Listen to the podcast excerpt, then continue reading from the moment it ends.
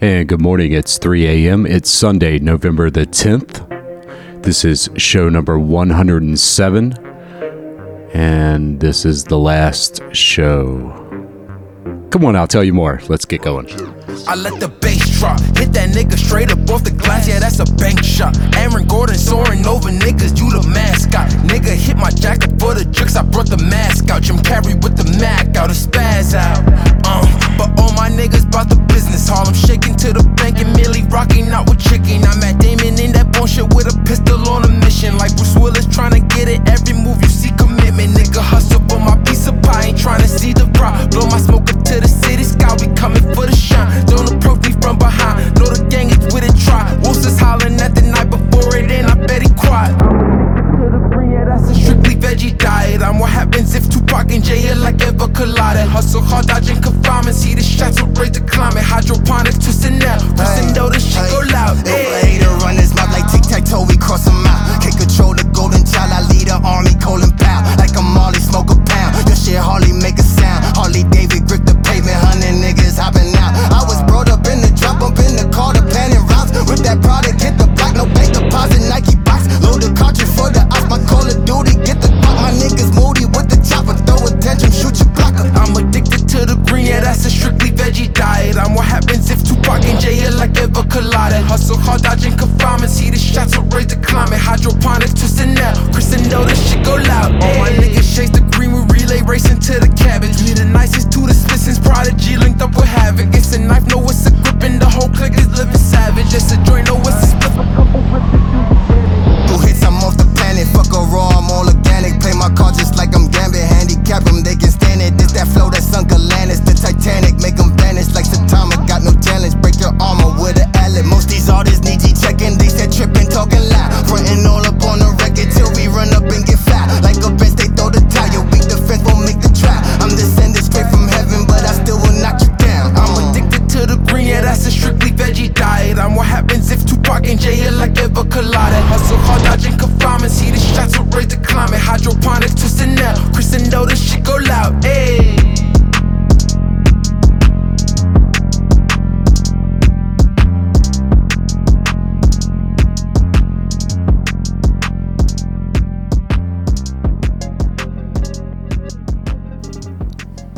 And good morning. Good morning. Welcome back to the show. Welcome back to the podcast, rather. I don't feel like it's a show. I feel like it's more informational. I don't know. Maybe it is entertaining. Who knows? But anyhow, nevertheless, welcome back to the show. This is the 107th show. I am your host, Gummo. This is the little thing that we do once a week now. Consistency is the key. That's what I keep telling myself every weekend. How are you? Welcome to uh, another exciting edition. We hope you are um, enjoying the podcast, and if and if you are new, welcome to the podcast. Uh, we are happy that you're checking us out, and I'm, I'm you know, I'm kind of happy too. I'm kind of really happy too. You know, I'm putting in all the vocal time here, but uh, yeah, welcome back to the show. Um, in and I don't know. Wow, uh, this is the um, as I said in the beginning. Uh, this is the last show, but uh, it's only the last show from Chicago. So don't uh, don't get uh, yeah don't yeah any of that any of that. Uh, it's you know I've been doing the show here from Chicago for almost what is it four years? No, so it's been about four years. I've been doing it from the top of the Aon Center here. Uh, and uh, as I've mentioned in the past, uh, 500 shows. no, seriously, as I've mentioned uh, in the past few shows, uh, you, you know, we are um, decommissioning the space here in Chicago, and we are. We are moving in a more southerly direction where we will be hosting this show from the uh, sunny state of Florida.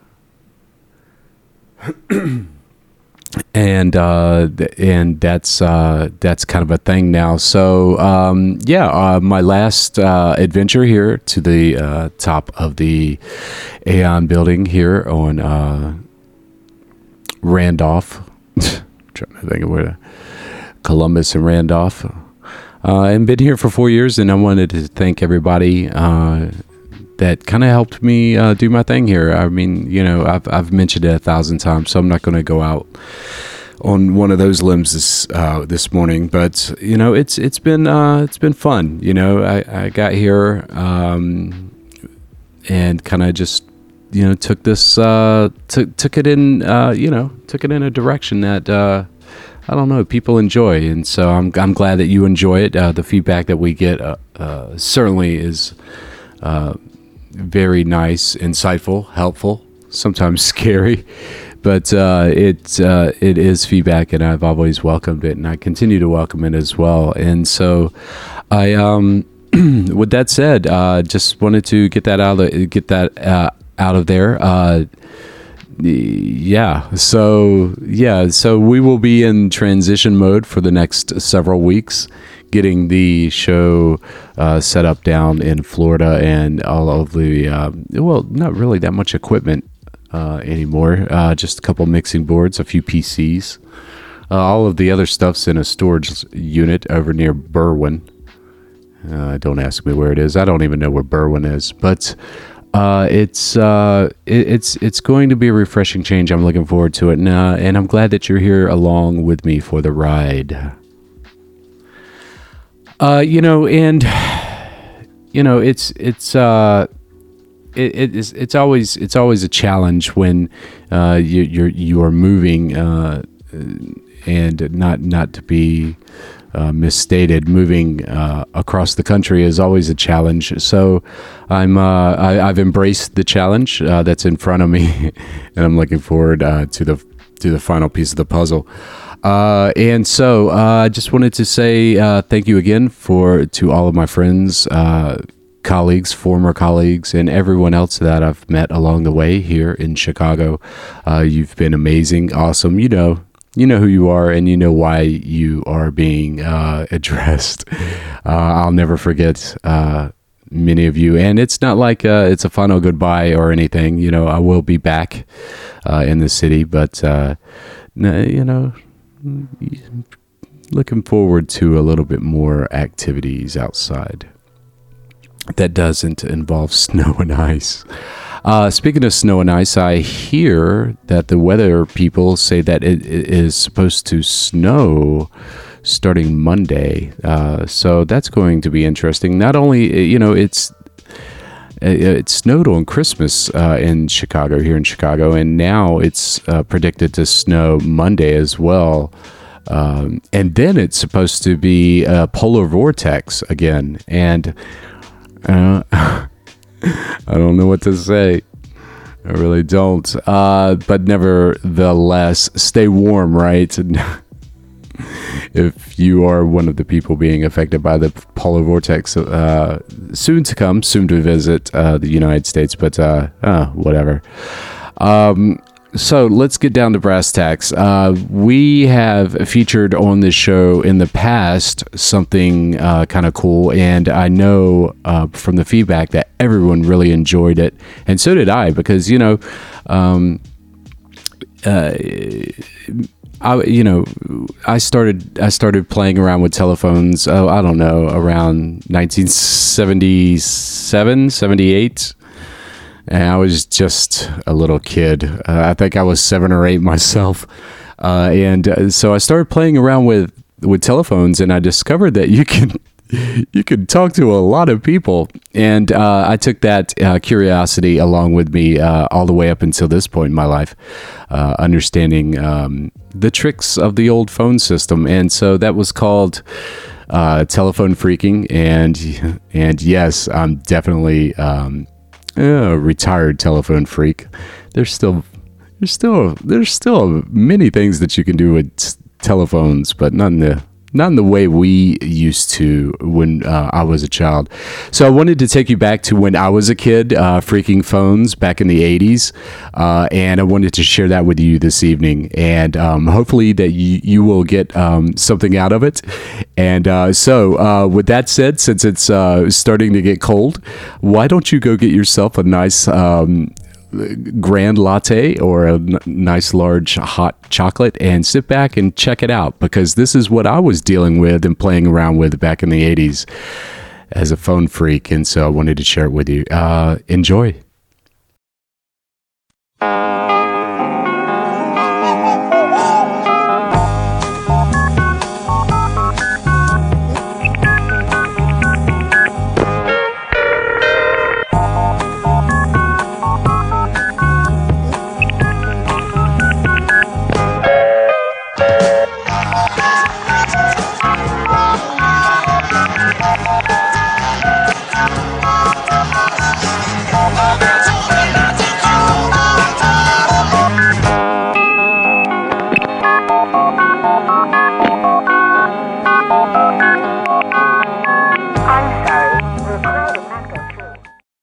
This program and several of the others in this early 80s series cover some of the technological advances we were making in phone phreaking during the years 1981 through 1984, thanks to the Apple II coming on the scene.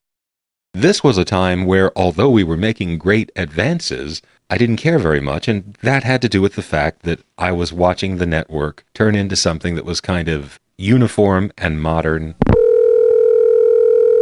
number one ESS taking over, T carrier everywhere.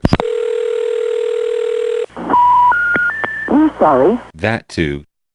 But at this late date, the technology that we sure could have used in the 70s had arrived. And so, with a certain amount of compulsion in the spirit of, well, I always wanted to be able to do this, so, well, let's see if we can, I designed the AutoJan program.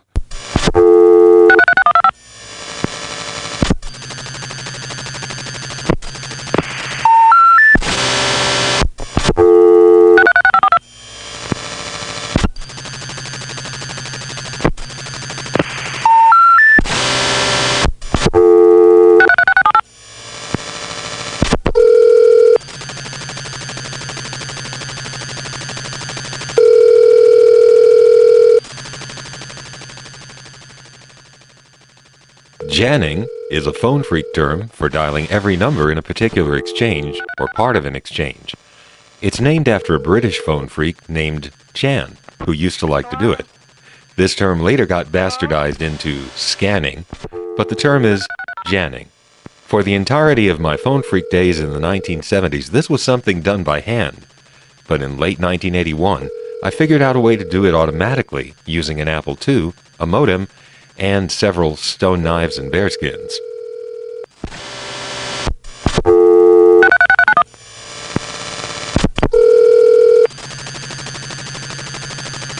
Now, this is something that I'm sure many people were doing all over the place, although I wasn't in touch with any of them. And a few years after this particular snapshot in time, off the shelf equipment did become available that would enable anybody to do this.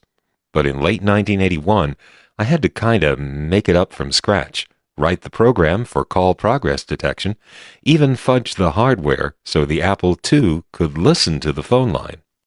Now, this is hard to believe, but in the early 1980s, the Apple II had no provision for playing or recording sound. This is amazing, but it's really true. No one used a computer to listen to music or programs or anything. The Apple II did have a speaker, but it was only used for square wave tones such as Right, the reset beep, which by the way was immediate. Can you imagine resetting a computer and having it just be ready to go? So we did have a modem that plugged into one of the slots in the Apple. We could use that to pick up and hang up the phone and dial numbers. But to listen to what was going on on the phone line, well, there I had to improvise a bit. The modems that we had in those days did not listen to call progress sounds at all. All they did was dial the number and wait for a modem tone at the other end to be detectable. So if the number was busy, it would just sit there the prescribed amount of time and then finally give up and either say, I can't do it, or try again. Modems that actually could detect busy signals were an innovation that occurred later in the 1980s. In fact, call progress detection, which is the term I'm using, is a term that was not yet heard. And you know what? I invented it.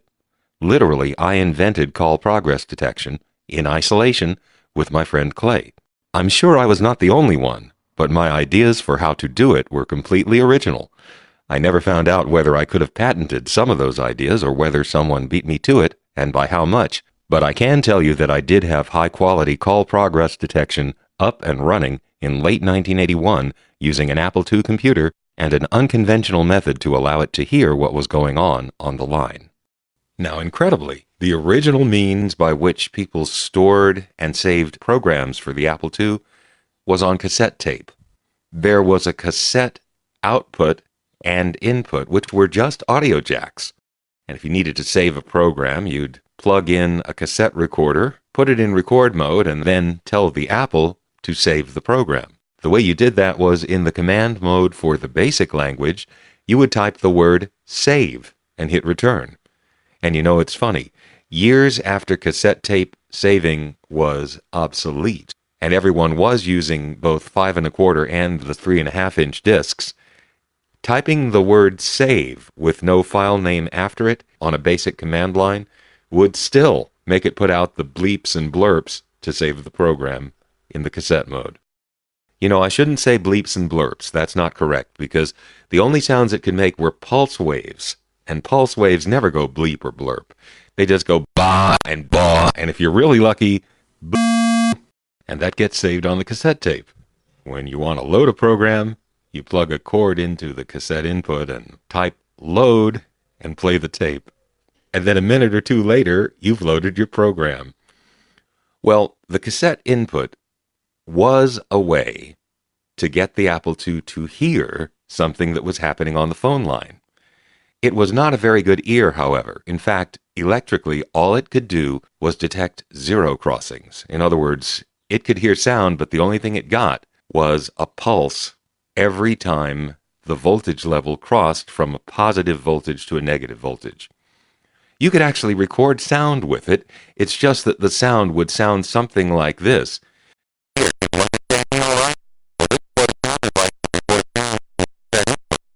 Using the best programs possible. Programming directly in the machine code, we could make the Apple II go more than fast enough to catch every nuance of sound, but we just didn't have any way to receive it except the cassette input.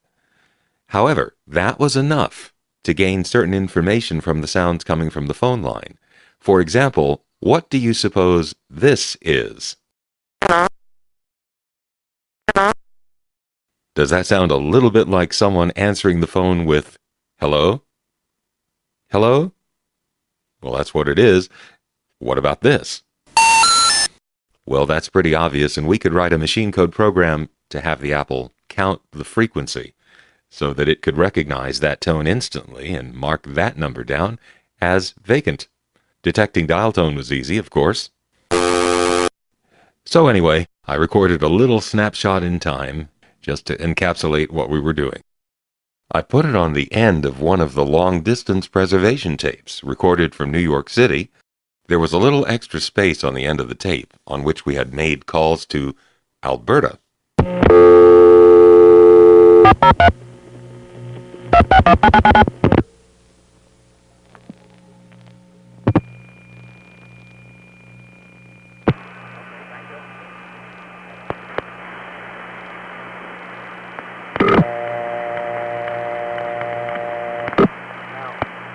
Number you have dialed is not in service at this time. Please consult your directory for correct listings. Thank you. This is a recording.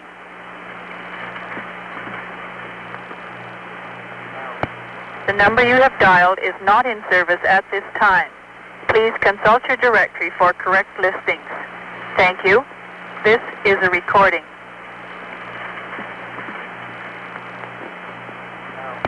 The number you have dialed is not in service at That was recorded in 77. I'm now recording in January 1982. The computer just got through janning the 448 5000 group looking for interesting things. I'm now going to have the computer go back and check with me on the phone listening uh, to see what some of those interesting things are. So I'm going to let you listen in on it.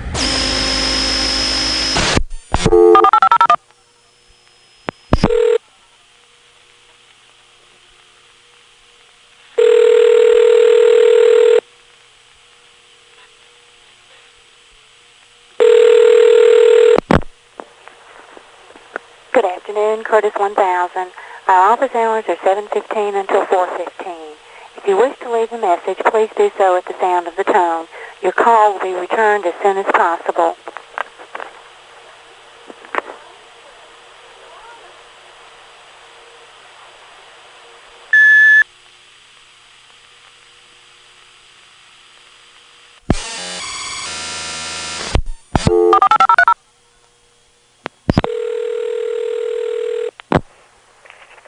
Calling Chattahoochee Plantation. Our office hours are from 8.30 to 5.30 Monday through Friday. If you'd like to leave a message, wait for the sound of the tone and leave your name, telephone number, and any brief message, and we will return your call as soon as possible. Thank you.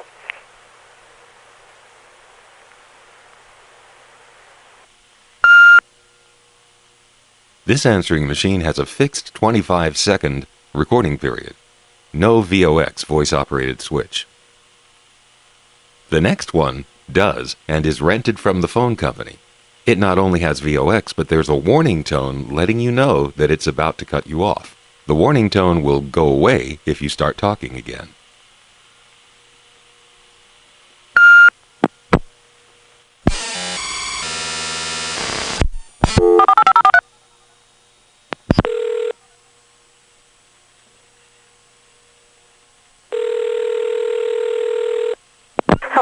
Mercury Marine. Be an early bird. Now is the time to prepare for next summer. Mail in your orders now to take advantage of Quick Service Parts and Accessories Early Bird Special. Receive free freight, accessories, and cash discounts. At the tone, you may then continue with your parts order. Thank you.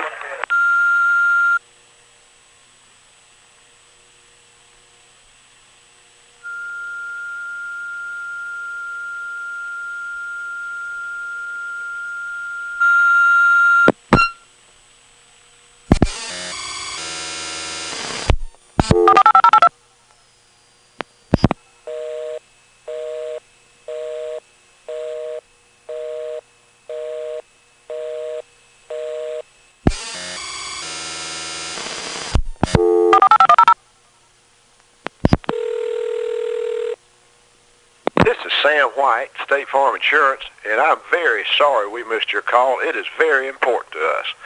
At the sound of the little beep, please leave your name, phone number, and message. We will return your call as soon as possible. Thank you very much. Here's the little beep.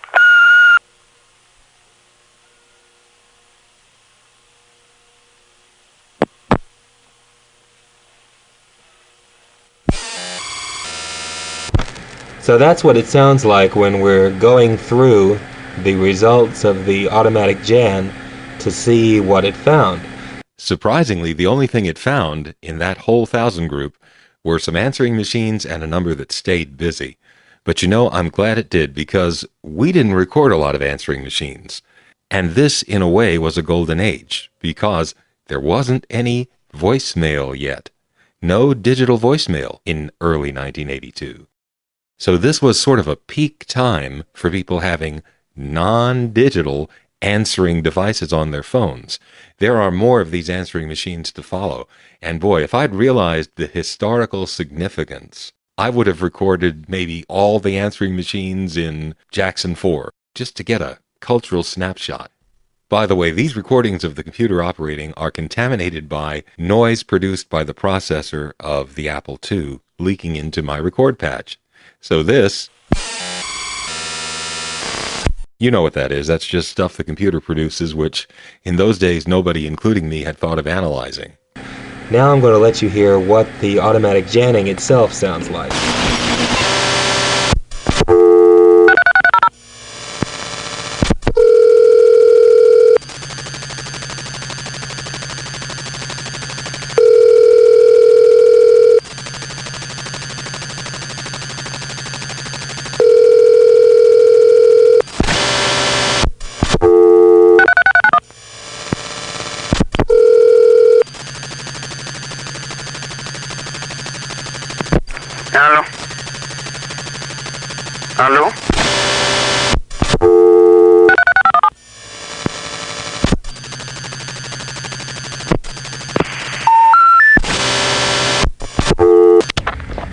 Pretty boring, huh? Well, that's why we have the computer do it.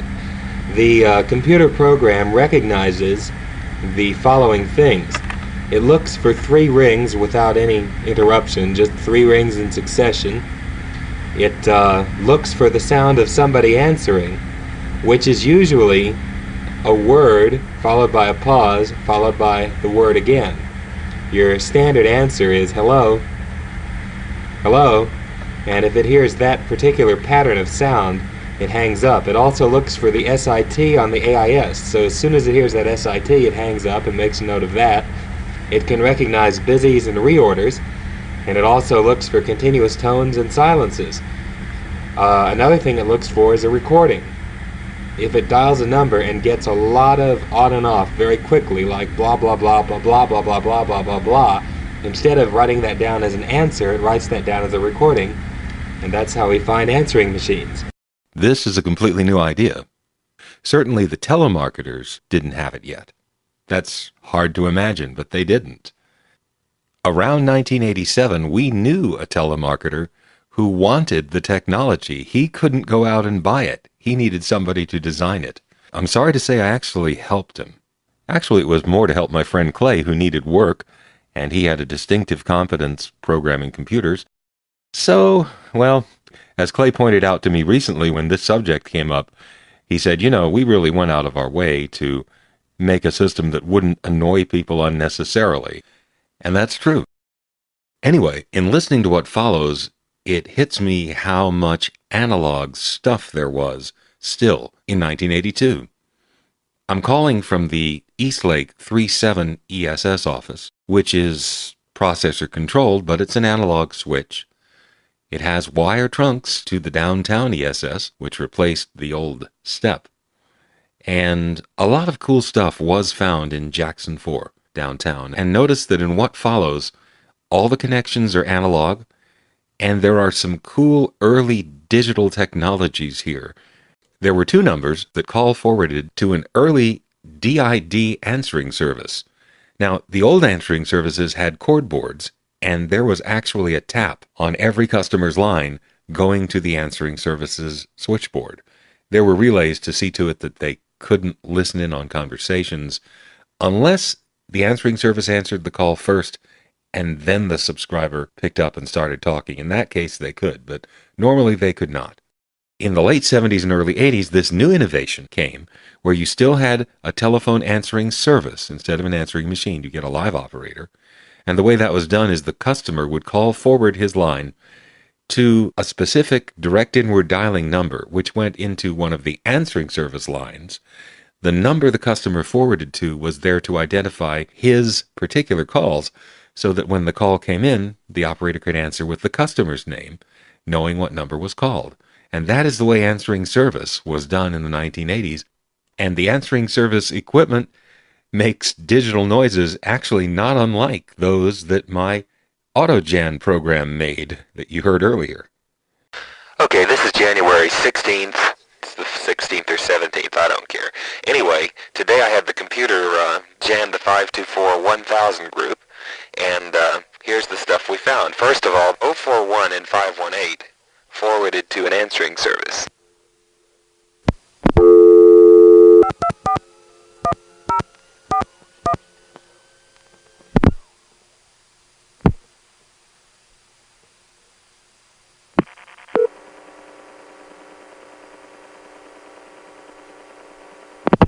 Good evening, MKS Instruments, Oh, what number have I just reached?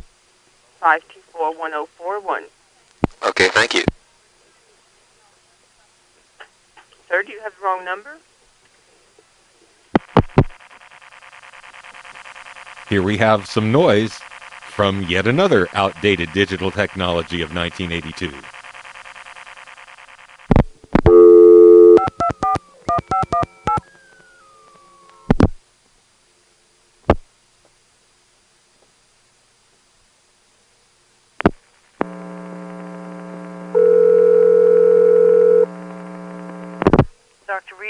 is answering service.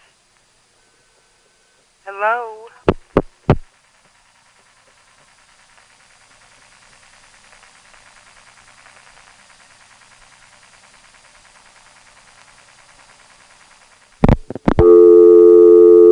This answering service thing makes me want to digress to something because I happened to work in the 1970s in an answering service that was right on the cusp of the change in the industry. The old way of doing things was the plug boards that I described before.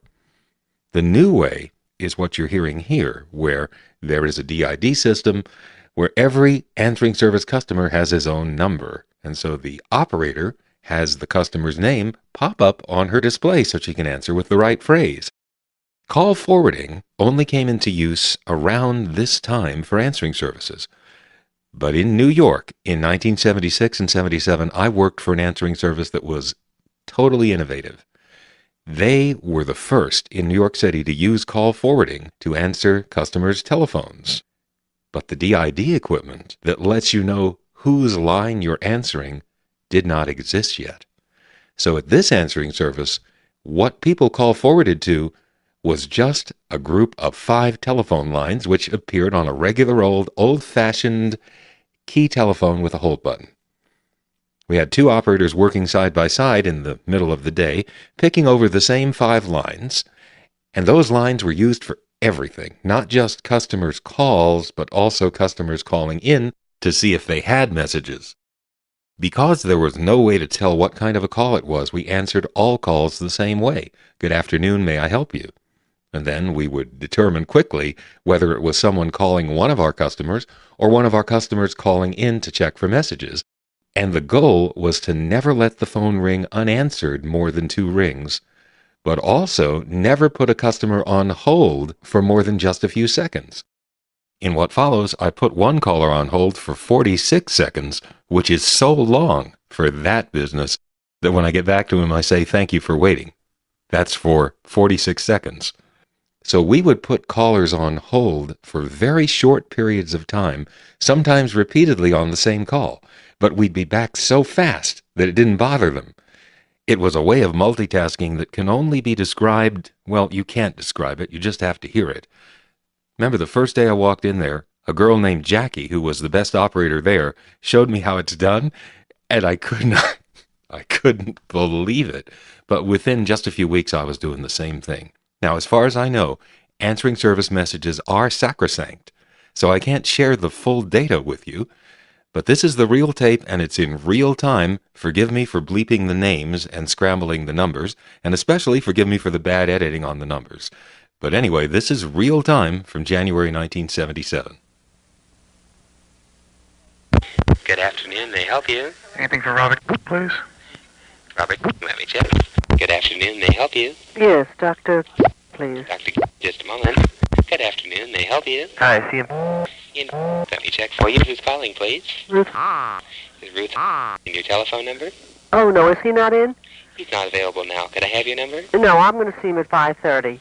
Oh, That's okay, okay. fine. Thank you. Bye-bye. Robert, Mm-hmm. how are you called?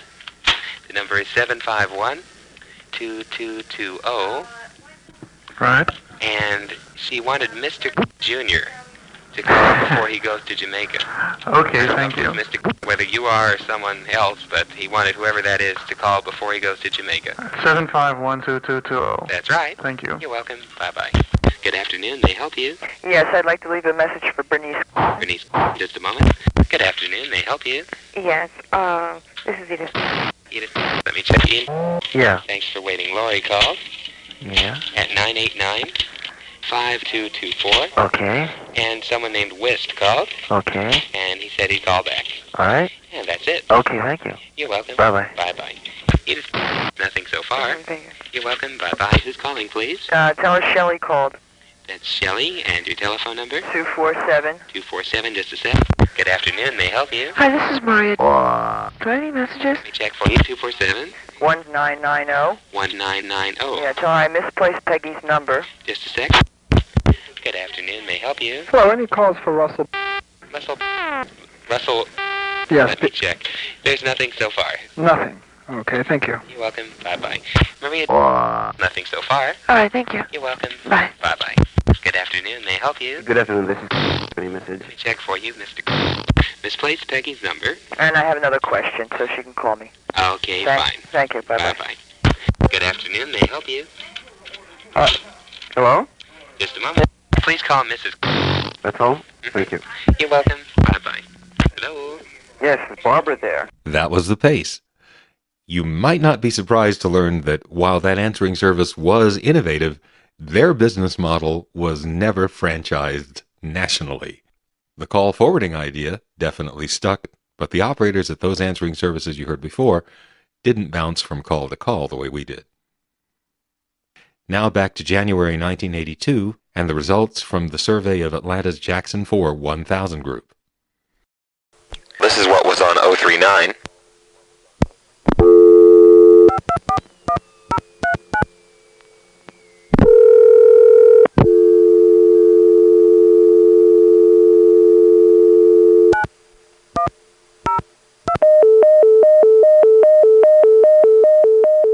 In the early 1980s, the Bell system was installing a PBX called Dimension.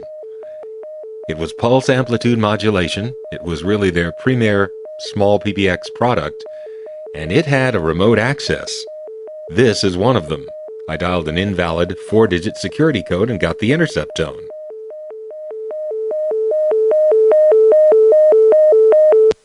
In 1982, remote access was a brand new, unfamiliar idea. You can sort of tell because the security code is four digits. And if you want to see just how new this idea was, check out Star Trek The Wrath of Khan. Okay, you've already seen it how many times? Oh, well, yeah, okay. Well, anyway, the point is that movie was the first time that the remote access concept appeared before our very eyes on the big screen. In that movie, there's a remote access scene where one starship accesses the controls of another remotely through the use of an ultra secure six, count 'em, six digit security code.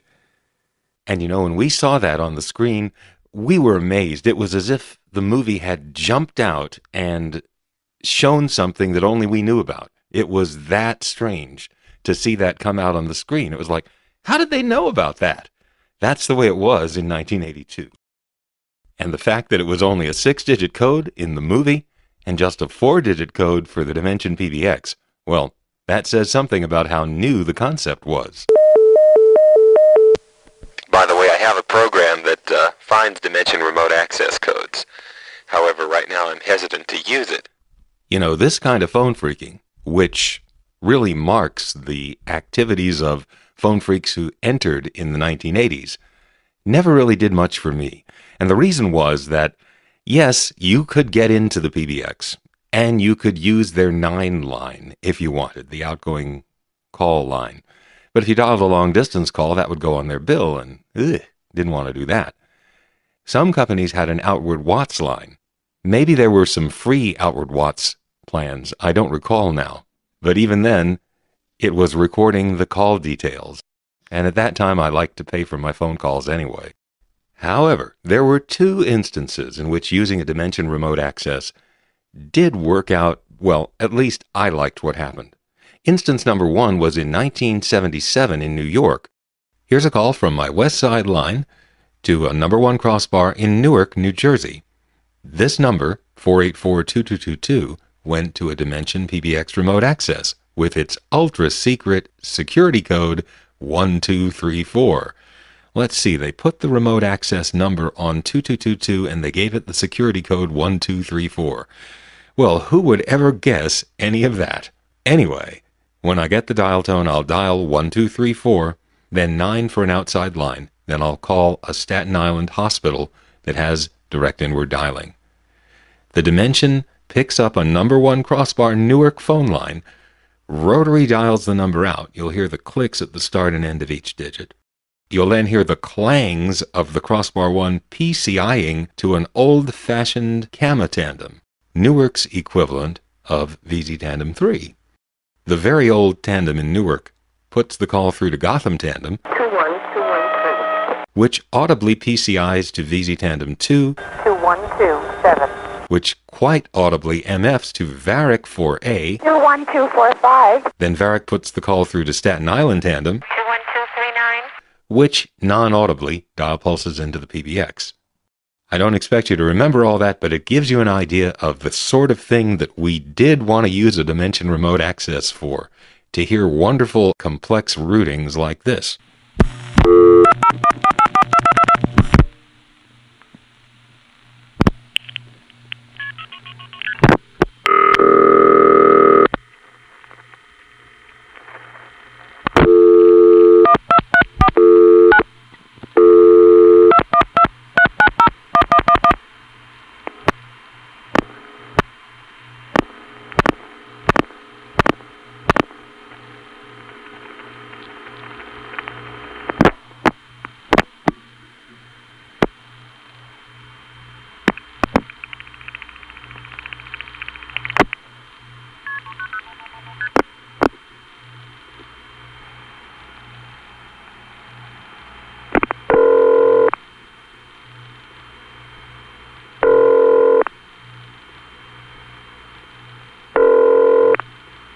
Now, see, that is a good use of a Dimension remote access. However, there was one other instance in which using a Dimension remote access really did seem like a good idea to me. At least, I liked the idea overall. And that was.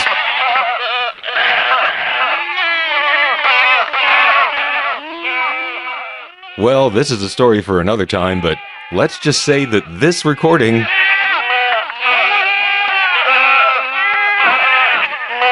figured into it.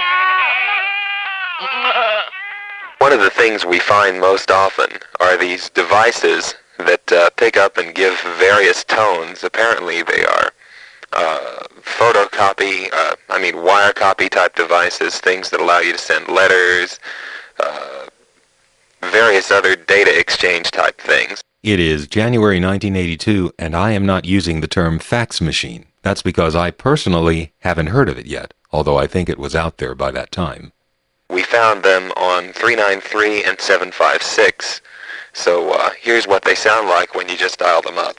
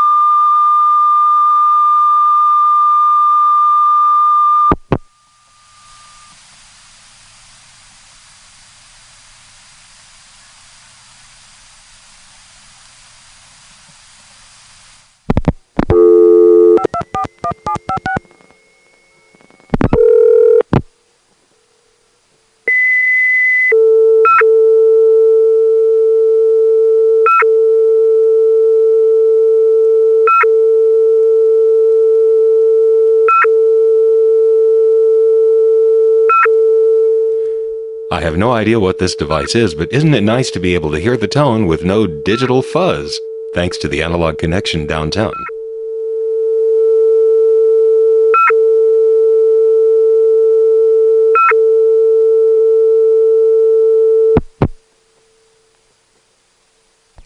Four five nine, I don't know what is. It sounds like a touchtone computer.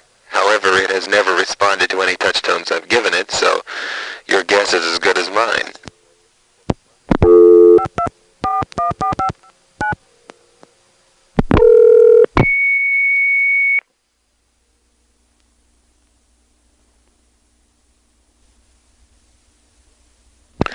Well, that thing just stays off hook. Maybe it records, I don't know. But uh, whatever it is, it doesn't seem to respond to anything, including a D-tone.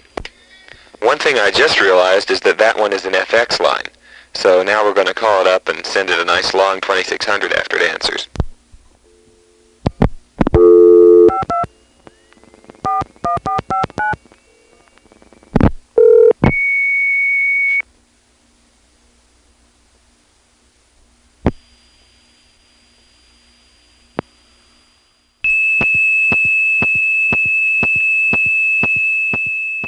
This doesn't do any good, but it's kind of interesting and you can actually hear the supervision noises on the trunk. If I filter out the 2600 tone, it's even clearer. An FX or foreign exchange line from downtown Atlanta serving a customer who is somewhere far away is often extended over a 2600 controlled carrier trunk. It's a private trunk for just the customer, and 2600 sent in the direction going back toward the customer is how the equipment at the customer's end knows to ring his phone. Now, getting a 2600 while the customer is off hook like this is not a normal condition. So while I do it,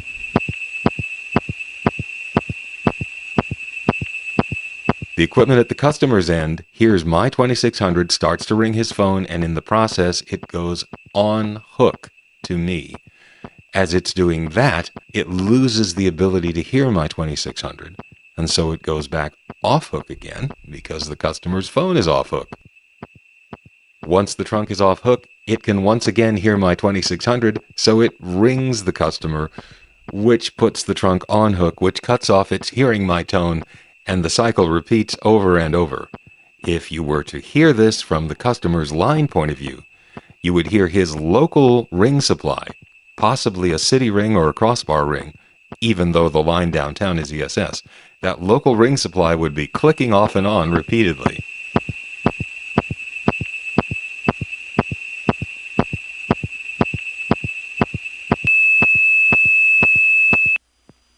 Anyway, 363 forwards to a long distance number which right now has an answering machine on it.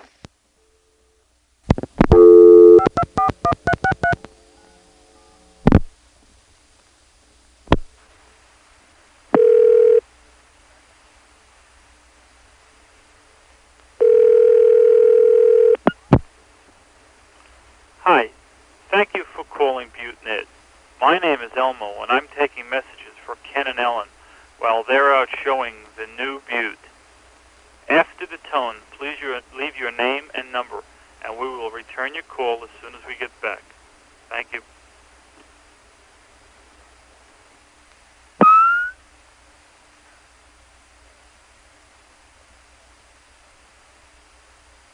That's long distance trunk noise you're hearing there. This downtown number forwarded to a long distance call, and at the other end, a machine answered. When the machine hangs up, you'll still hear the long distance trunk because it's a forwarded call, not an FX line.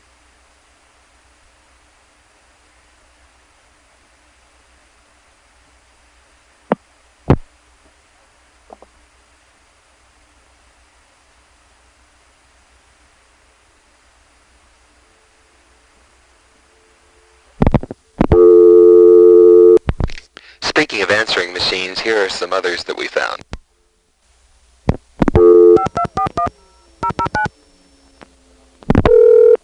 Hi, this is Dan Rado. Thanks for calling JWI Bag Makers, Purse Mates, and Accessories Place South. I'm not in now, but please leave your name and number after the beep, and I'll call you back as soon as I can. Thanks.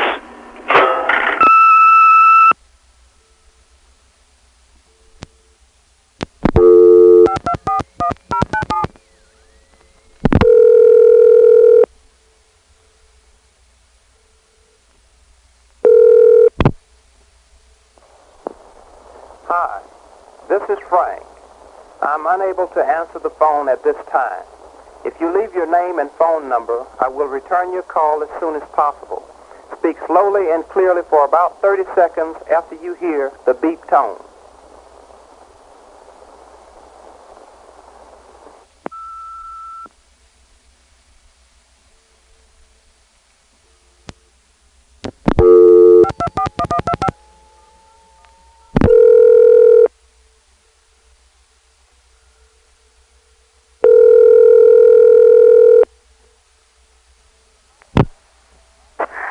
Hi. This is Ann. Um, I'm not here right now, but if you leave a message when you hear the tone, I'll call you back as soon as I can.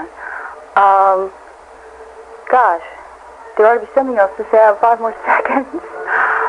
Well, bye-bye.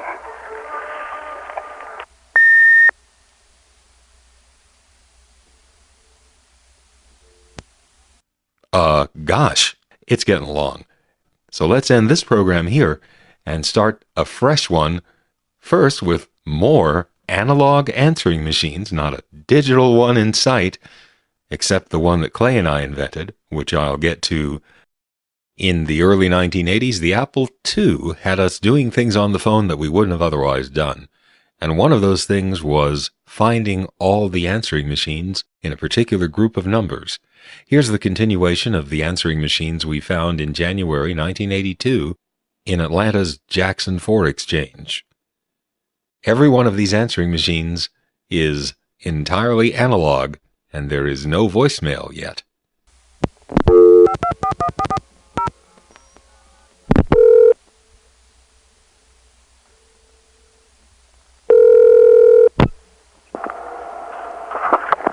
Hello, you have reached an answering service for the person you're calling. If you would like to leave a message, please leave your name, number, and a brief message. Also leave the name of the person you're calling. Please wait for the tone before speaking. Thank you.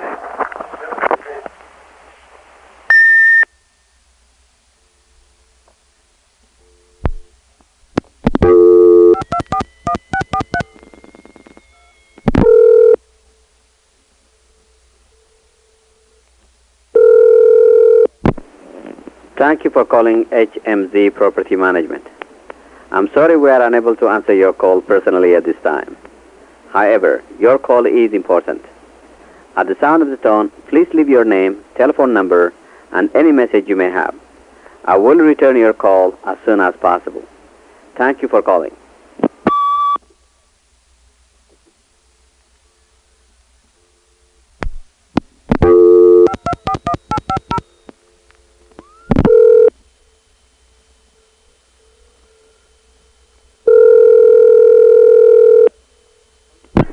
Hello.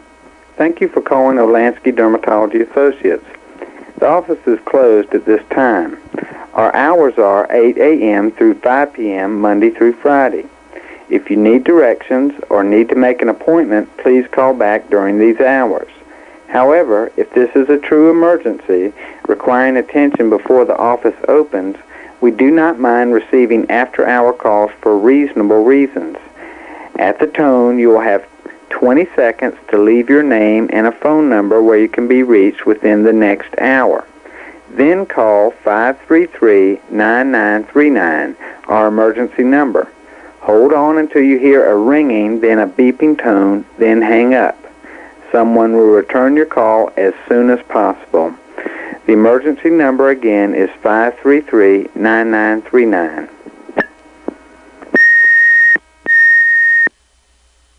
I've been asked how people actually used the old fashioned paging system that did nothing more than give someone a signal that the number had been dialed.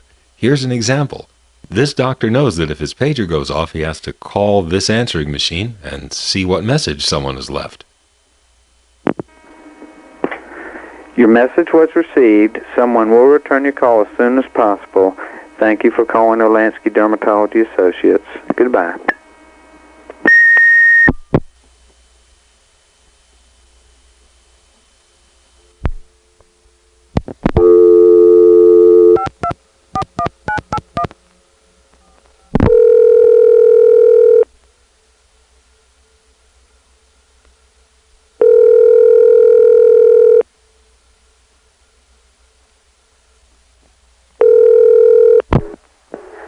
Thank you for calling Dr. Kaufman's office. The office hours are Tuesday through Friday, 8 to 5. If your call concerns an emergency dental problem, please call Dr. Kaufman at home at 261-8442. Thank you for calling.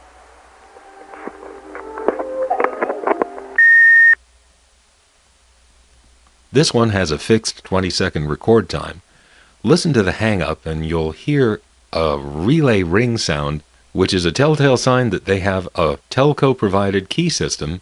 Typically, it's five line phones with a hold button.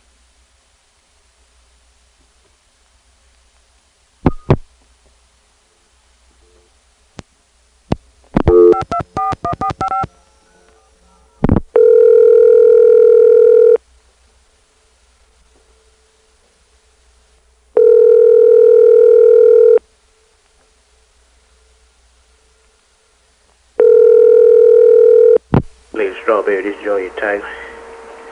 uh, leave me a message. I'm going to the store. I'm going to feed the dogs. And I got to make a trip to the store for Father know-it-all, if you know what we mean. I give you a ring when I get back inside.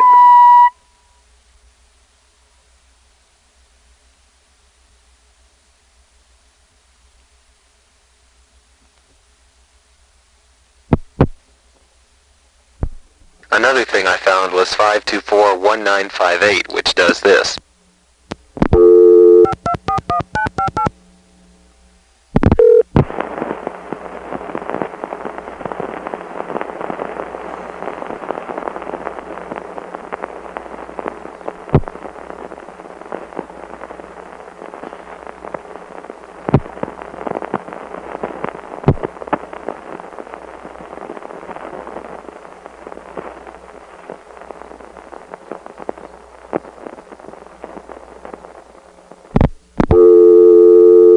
Now, there's a line whose cable, wiring, or equipment has a problem, obviously. The static was picked up by the computer, and that's why it turned up on the list. But that is not a normal phone line. The reason is that ESSs prevent black box use by cutting off the sound whenever the phone is on hook to an incoming call. Now, the very fact that it went on hook like this and we still heard the static during the 10 seconds between that on hook event and our timing back to dial tone proves that that is a ground start line. Ground start lines are the lines that don't give you a dial tone unless you ground the tip. They're used for prepay coin phones and some PBX lines. Ground start lines, for some reason, and it's probably a good one, were not subject to the anti-muting feature. The remaining thing that was found was some sort of message telephone service, access number, that is not SPC or MCI or Metro One or City Call. So it's 524-1442. I'm going to dial 212-221-1111 and then uh, an invalid authorization code.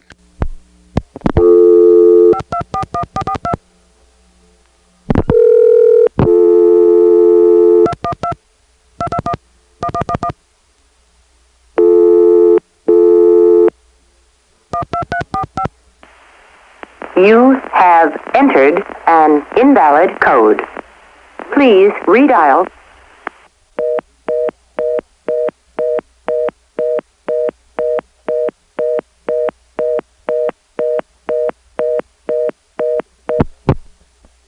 The text of that announcement is different from the announcements used by SPC and by MCI for invalid authorization codes. Here's the announcement that SPC uses.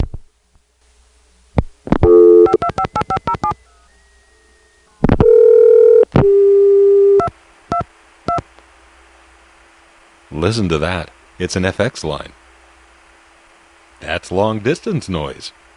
SPC, later renamed Sprint, perhaps you've heard that name, as a part of their plan to serve their customers, would rent foreign exchange lines from Southern Bell in Atlanta and hook them up to their Sprint switches in other cities. This is one of those. You have entered an invalid authorization code. Please check the number and redial your call.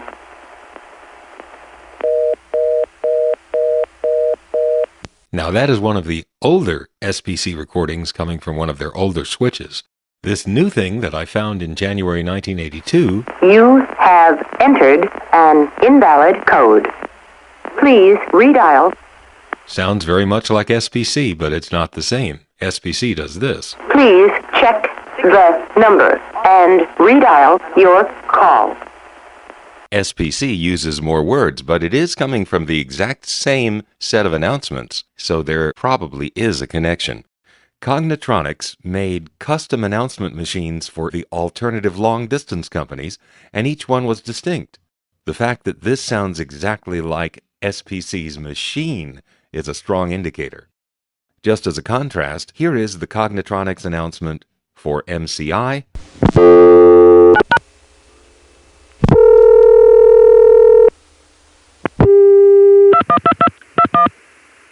Hear the carrier noise? MCI is renting FX lines too.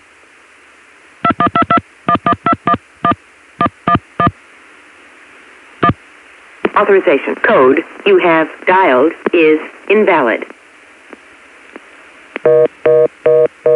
And here's one for the ContelNet, the Continental Can Company's private network. The number dialed is invalid. Please check the number and redial your call. See, they're all different, but this network is using the same announcement system as SPC. Thus, I'd say that there's a good possibility that this thing the computer just found is an SPC administered private network for a company. The industry term for this kind of a network was CCSA, Common Control Switching Arrangement. These networks were so invisible that we would only even hear about them on rare occasions. The first time we had a clue that these things even existed came in 1971 when Ben and I were going through the Centrexes in New York City. We got a recording for the 750-2000 group that had a mysterious little phrase in it. The number you have dialed has been changed or is temporarily out of service.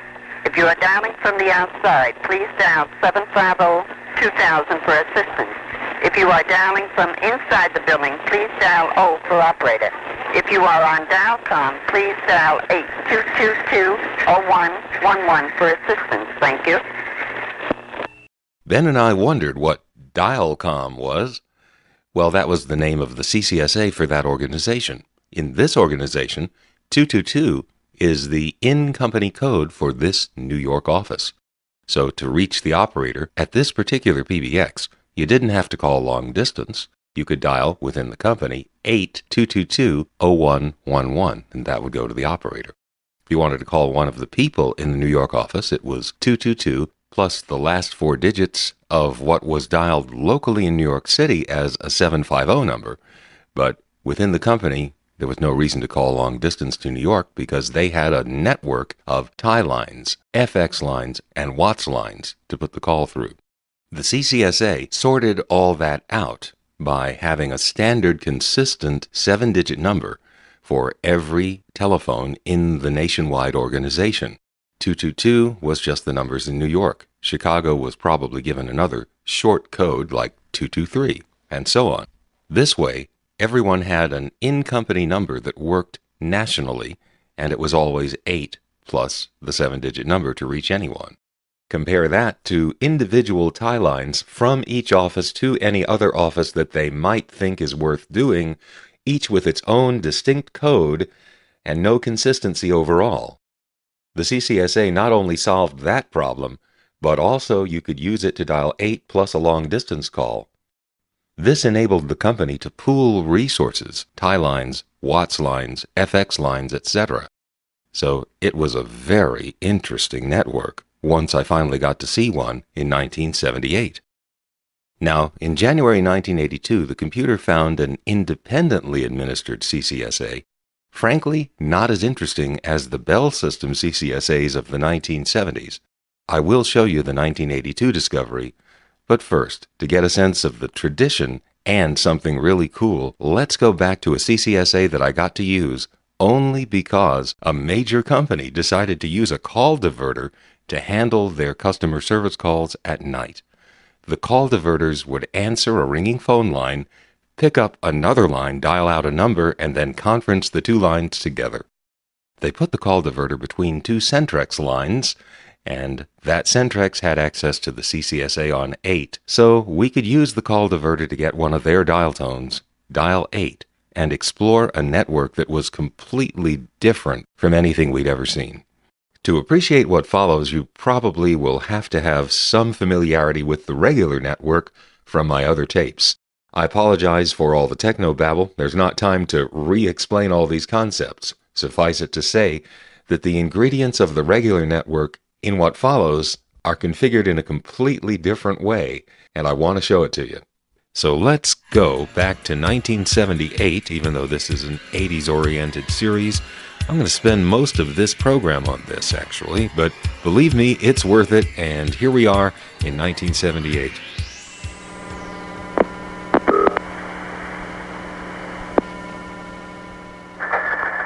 I'm sorry, we cannot complete your call as dialed. Please check the number and dial again or ask your operator for assistance. This is a recording, New York 7, CCSA XE.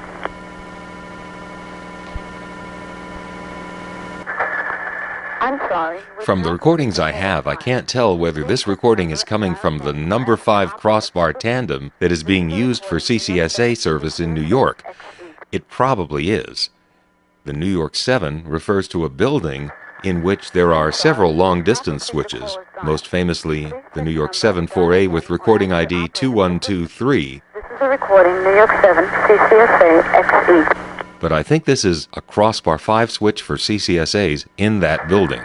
I'm sorry, we cannot complete your call as dialed. Here is a call to a number in Alabama. I'm going to dial 8 plus the 10 digit number with area code 205.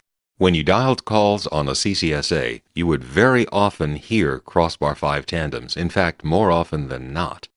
I'm going to get a dial tone, dial 8, which comes from the same number 1 ESS office that gave me the original dial tone. What I dial after the 8 ends up being MF'd to the CCSA crossbar 5 tandem in the Atlanta Ivy Street building.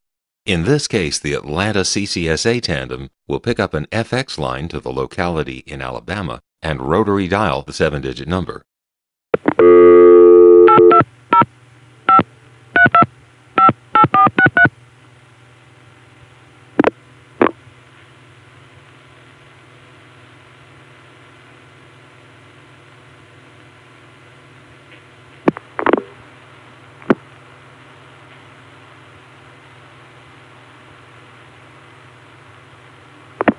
Since 1960, consumer prices increased 123%. Telephone charges in Alabama rose less than half as much. Two, thirty-nine.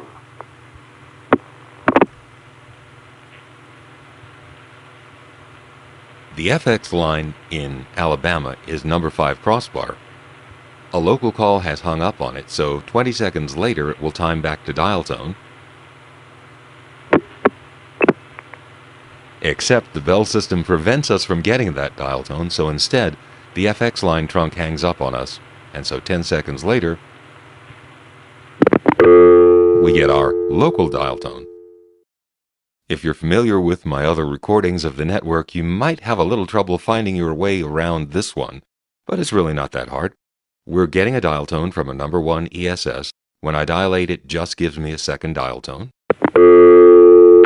I then dialed the 10 digit number.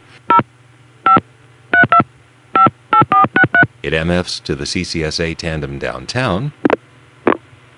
That's a crossbar 5 tandem, which is now dialing into a number 5 crossbar line. You can hear the tick a clunk right here. There. And that's the trunk going off hook on us. The crossbar 5 locally is dialing into a step. Since 1960, consumer prices increased 123%. Telephone charges in Alabama rose less than half as much. Two, thirty-nine. That's the local call to the step hanging up. We then have 20 seconds, and that crossbar 5 line tries to go back to dial tone, but the trunk equipment detects that and hangs up on us. And then we have 10 seconds, since we're calling from number 1 ESS, before we go back to dial tone. The call went through that way because there was enough traffic of this company calling that part of Alabama to justify having an FX line. It probably had two or three at the very least. The Atlanta tandem had direct trunks to the FX line because it was in the same region. But when we call an area that is outside of the southeast, we're probably going to engage one of the other CCSA tandems.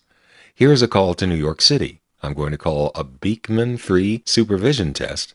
The way this will go through is I'll dial 8 and the number. This ESS office will go to the same Atlanta CCSA tandem, which will MF this time to its counterpart in New York City. New York 7, CCSA XE.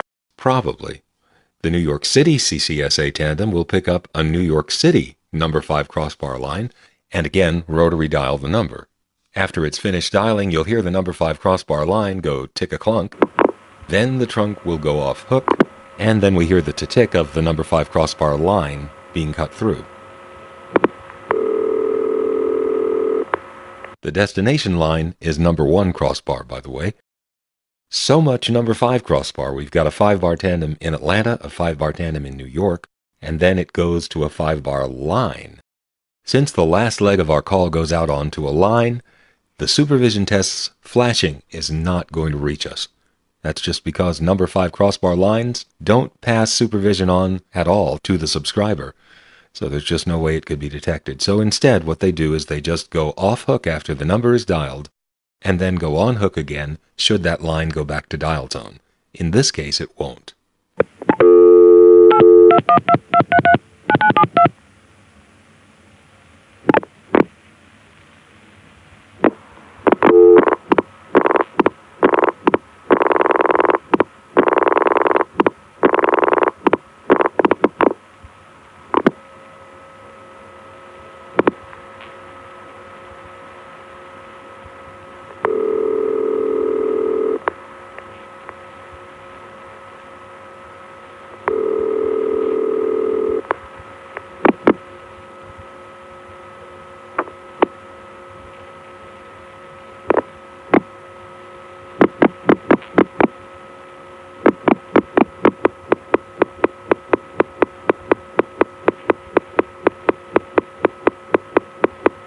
The New York CCSA tandem is nice enough to let us hear the line when it's dialing out.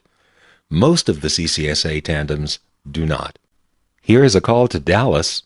Again, there is a distant number 5 crossbar CCSA tandem picking up and rotary dialing on a number 5 crossbar line.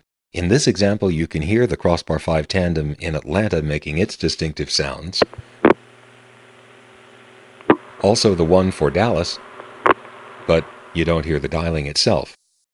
When the second tandem cuts through, there's an immediate tick a clunk, tick, and then the trunk soups in the middle of the ring. That sounds like this.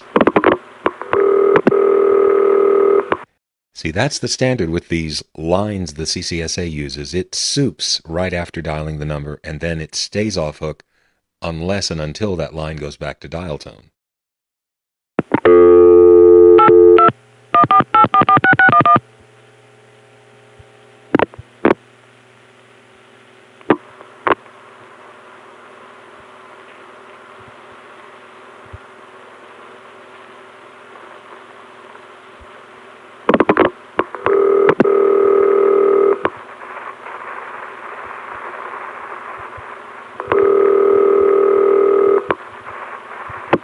Republic traveler's checks mean money and peace of mind. Republic Bank time 123.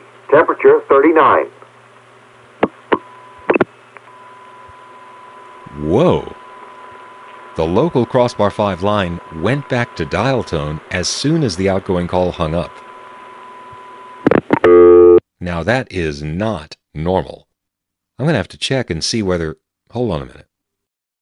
Okay, all of the calls to the Dallas time did do that.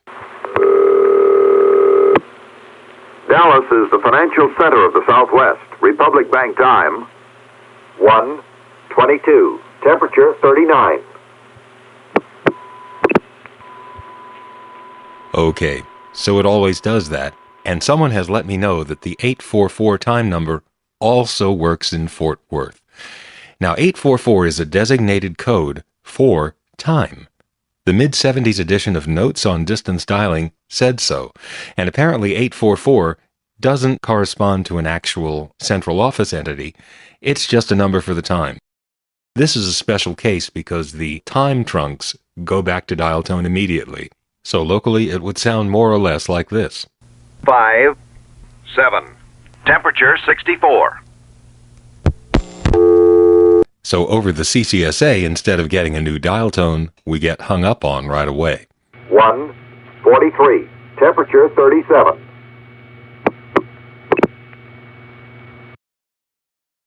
Outward WATS was just a line that you could dial long distance on either for free or at a greatly discounted rate.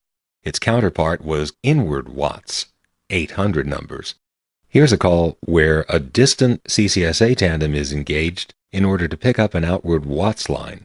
Now, the Atlanta CCSA tandem does have outward WATS lines of its own, but apparently in this case it was a better use of resources to use the CCSA network to get the call to an out WATS line closer to the final destination and then put it on the WATS line. Now that makes a very complicated call.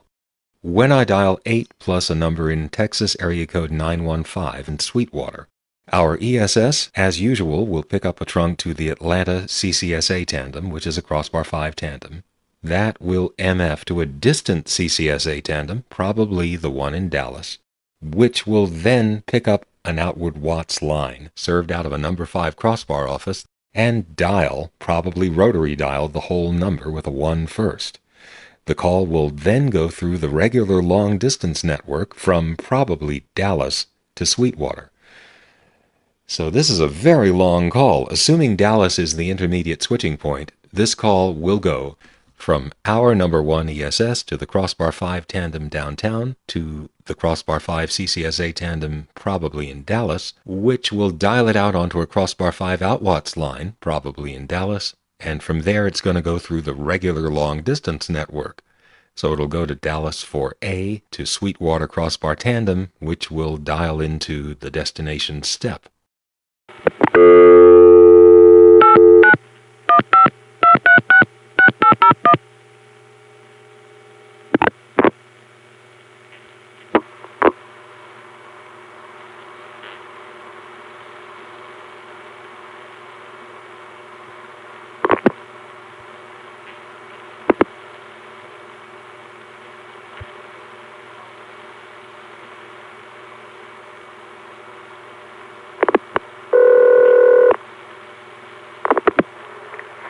This is Bell Telephone Company Business Office. Our normal office hours are from 9 a.m. to 5 p.m. Monday through Friday. If you prefer to leave your name and telephone number, one of our representatives will call you. If you have an emergency, please dial O for operator. Thank you for calling.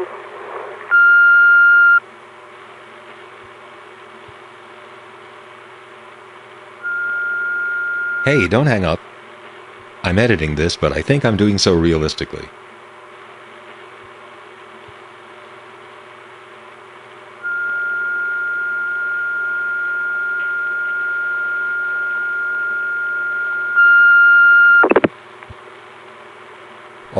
Now that worked normally. It's a crossbar 5 line. The long distance call has hung up, so we've heard one cheep. But we won't hear the rest of the call go on hook until 20 seconds later when that line times back to dial tone. Here's the other cheep. There we go. Now we've got 10 seconds before our local ESS office cuts us back to dial tone.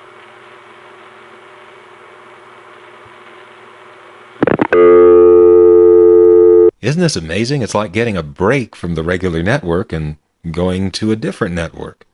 Of course, you'd have to know the rest of my tapes to appreciate it, but trust me, this is really different from the regular phone network that we had in the 70s and 80s. I just figured out something too. You know why the CCSA tandem always dials onto a phone line instead of touch toning? It's because Bell Labs didn't build a touch tone outgoing sender for Crossbar 5. They simply didn't build it, so all these lines that could go through quickly with touch tone have got to use dial pulse because these are crossbar 5 tandems and there's no touch tone outgoing sender in number 5 crossbar. It's as simple as that. Now I'm going to try a few 7 digit numbers. I don't know anything about this company's network, but let's try a 221 number and see what happens.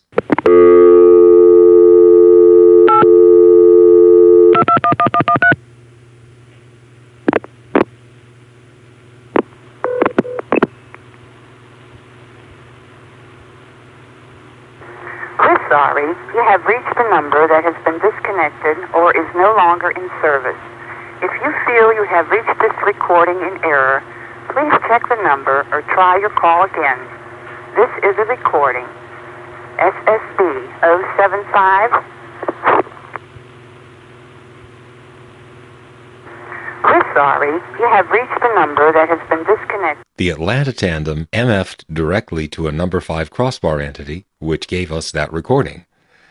I would have just assumed that this was a Crossbar 5 Centrex that the company has somewhere in some major city. But that recording ID, SSB075, maybe that Crossbar 5 entity also figures into the CCSA network as a tandem. I don't know. That is a weird ID. 247 went first to a distant Crossbar 5 CCSA tandem, and it audibly MF'd to an ESS. Probably 247 is an ESS Centrex somewhere that this company has.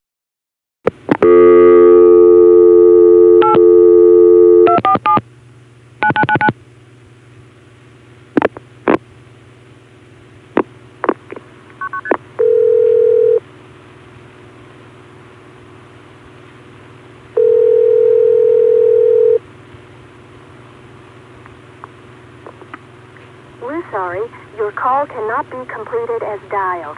Please check the number and dial again, or call your operator to help you. This is a recording. We're sorry, your call. When I dialed a 236 2000 number, it went through the Atlanta CCSA tandem to a distant CCSA tandem, which MF'd audibly to a number 5 crossbar end office, line link pulsing to a small PBX.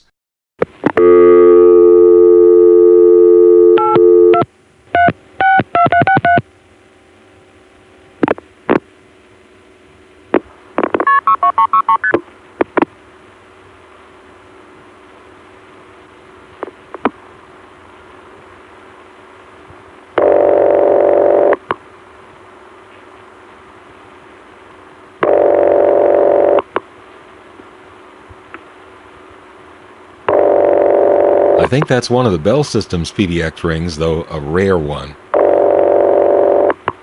Anyway, what I'm going to do next is call a number in Connecticut. This is an area where they don't have an FX line, and again, they go over the CCSA network to use an outward WATS line closer to the destination. It's an unusual outward WATS line in that it's something that they pretty much only use in Manhattan. These lines go directly from the long distance tandem to the subscriber. So when they get a dial tone, they're actually dialing into. 21243. Right. Bill saw one that was dialing into. 2124. It makes sense in a way because outward WATS never gets incoming calls and always calls long distance.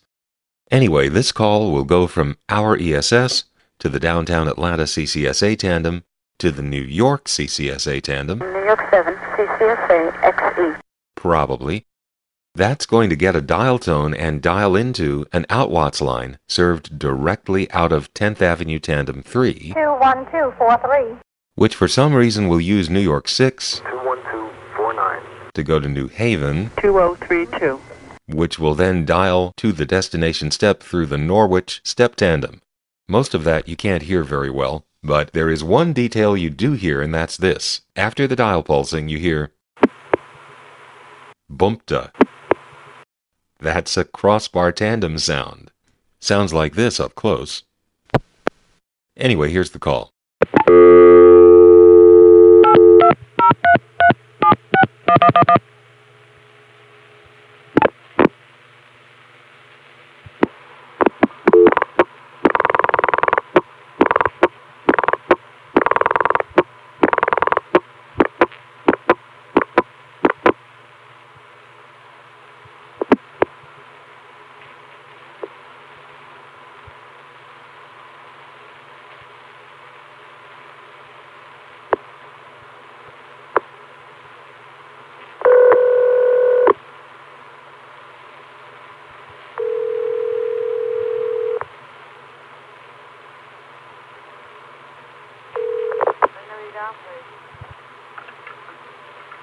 Three seven six.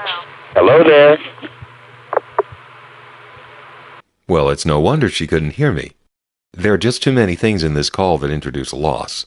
Let's see, the Atlanta tandem, then the New York CCSA tandem, then the 10th Avenue tandem outwatts line, but, you know, interfacing it like a line, you're going to lose something compared to a trunk to trunk connection. That has to go into New York 6, which goes into New Haven, which goes into Norwich. Once you get to the step, there's the intercept concentrator. Every one of those links introduces loss, so that's why she can't hear me. Oh, and I'm using it through a call diverter, which doesn't help. By the way, the way I'm getting this dial tone is to call the outgoing line of the call diverter, then on my second line call the incoming number and hang up, trigger the thing to dial out its number and conference me through, and then, well, this is kind of self explanatory.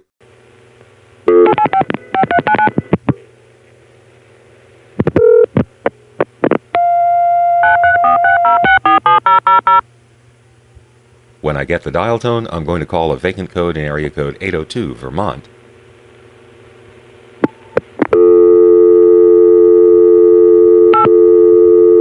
And again, it will use the crossbar tandem outwatts line. 10th Avenue will dump it on New York 6, which will intercept the vacant code.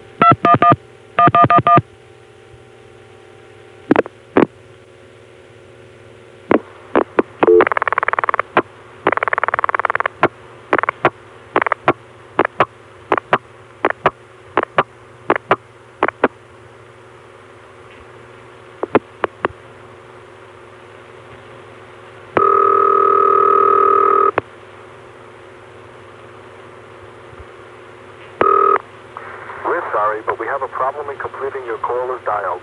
Please check the number and dial again or ask your operator to help you. This is a recording. 21249. We're sorry, but we have a problem in completing your call as dialed. By the way, 10th Avenue used to have direct trunks to New Haven and White River Junction. I see no reason why a Connecticut call should go through New York 6. Being 1978, we are past the point where the Bell system was legally mandated to provide access to MCI and other competitors. This CCSA network actually has a certain region that it sends through MCI. It appears from listening to the tapes that if we call Arizona, the Atlanta CCSA tandem sends it to a CCSA tandem in Cleveland, which calls up MCI and puts it on them. So let's call Directory Assistance 602 555 1212 and hear this Bell System CCSA reaching it via MCI. We'll see how well that works.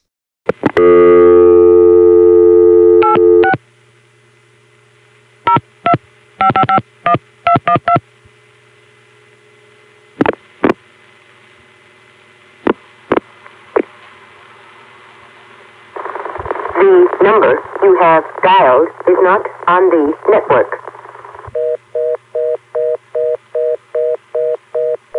Yep. And does that thing sound familiar? You know, you might want to ask what is with these old fashioned photographic film announcing machines and the independent long distance companies?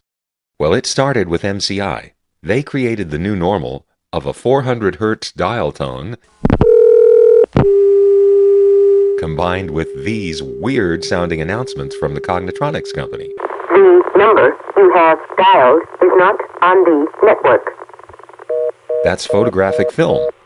The maker of the Switch is Danray, D A N R A Y, I think, and Danray just did a bulk order from Cognitronics, apparently, for a lot of these old announcing machines. Then in the early 1980s, we began to see more modern digital announcing systems from the Cognitronics company. Going back to the January 1982 discovery, the first several things I recorded were Cognitronics intercepts, locally, over carrier, analog, and digital. I'm now recording in January 1982, and uh, today the computer found an interesting number. It's an access number for some sort of company. By the way, if you hear any crosstalk on the line, it's the sound of Clay using the other line to jam another thousand group that's very interesting. So what you're going to get here is the authentic sound of two busy phone phreaks working. The first things I'm going to record are the two announcements that this machine gives you. One is for an invalid NPA, and the other is for an invalid authorization code. The recordings are coming from some distant announcement machine. Notice how the dial tone and the uh, sound you hear in between digits and the reorder afterward are all local, but the announcements are on carrier. Apparently there is some very rapid way of communicating that this machine has with wherever those announcements are coming from. So Here it is, first an invalid NPA and then an invalid authorization code.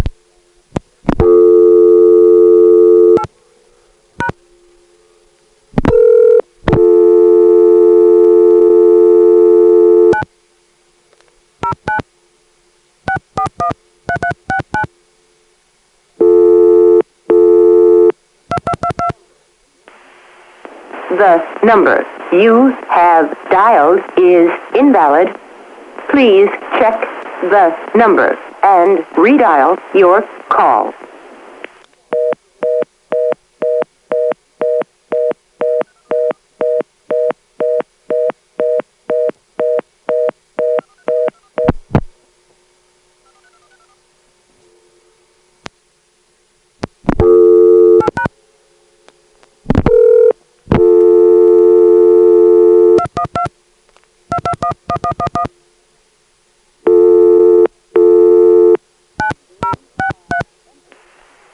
You have entered an invalid code.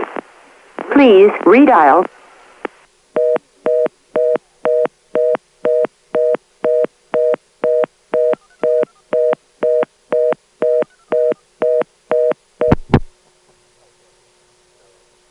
That's how the machine itself here in Atlanta gives you announcements. It has this trunk to this other thing. It tells it what announcement to give you, and then you get the announcement, and then it takes you off and gives you reorder. Here's an example of this Atlanta machine using SPC.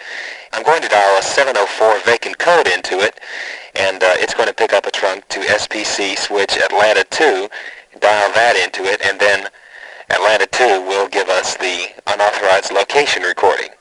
Notice that it is a uh, non-electromechanical, that is digital recording, and that it's not on carrier.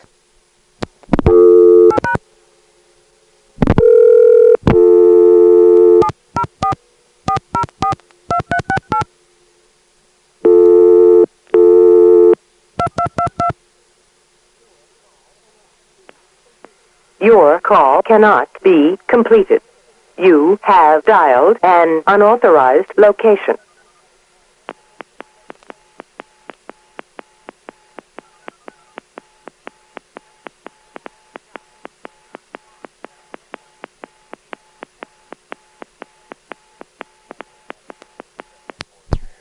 By the way, not everything in the 704 NPA goes through SPC.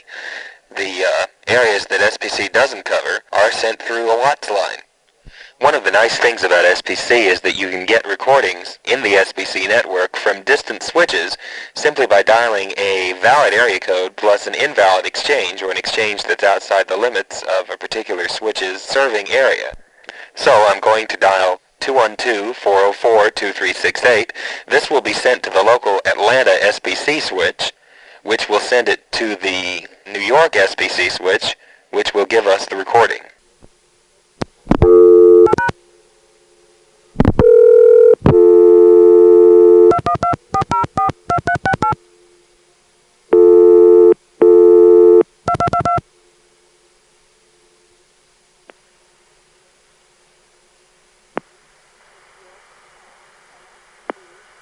Your call cannot be completed.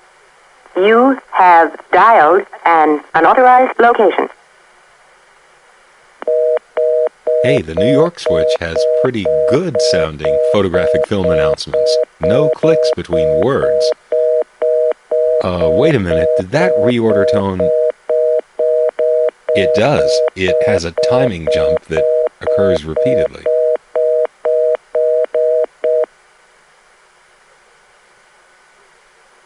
Here's a similar thing. I'm going to dial 213213 plus four digits. That will be sent to the local SPC Atlanta switch, which will send it to a distant switch, which will give us a recording.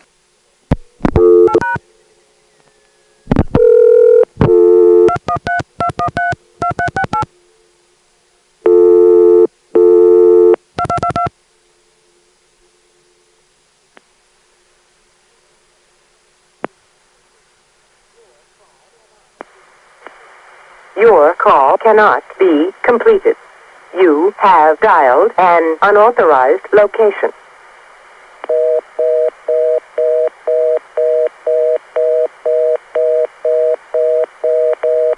Okay, so the LA switch has digital announcements, but the reorder still hiccups.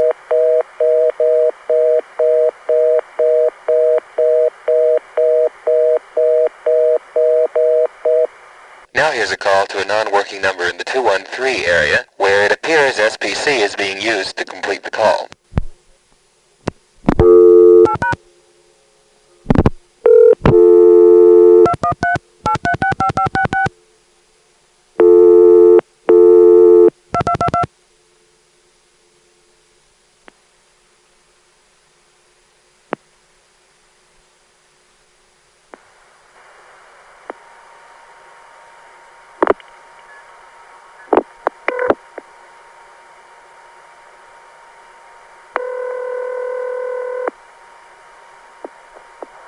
Number you have reached is not in service at this time, and there is no referral.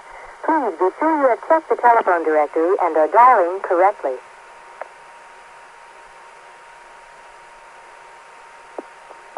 The number you have reached is not in service at this time, and there is no referral. Now, in fact, I cannot prove that that was SPC being used. I can only assume it was because of the way the 213 vacant code went through. On that example, the call was sent over the CCSA and or Sprint to a local line in Los Angeles, which was ESS, and it used a crossbar tandem to complete to the destination. This program is getting kind of long, so let me change the subject and we will get back to the 1982 CCSA discovery. What follows documents something that we invented in late 1981. There's a computer program I have that I'm about to get rid of because I have no need for it.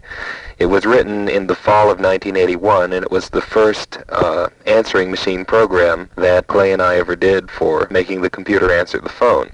There are three outgoing announcements and it changes every time you call. The voice announcements are recorded through the cassette input using the method where I increase intelligibility by adding a tone to the sound. This original version did not have any VOX. In fact, it didn't listen to the line at all. About a week after we wrote this, I wrote the interactive program. So this got left behind very quickly because it was a week or less that passed between the writing of one and the other. And then a few weeks after we had the interactive program, I went back and made this one have VOX. So later versions of this sounded the same except they had VOX, and what I'm about to record now is the original version.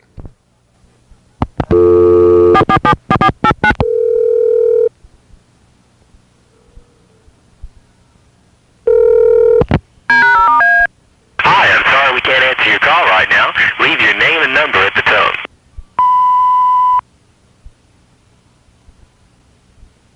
In fall of 1981, we did not have analog to digital, so we had to create voice announcements by listening through the cassette input, which would produce the distorted sound you heard before.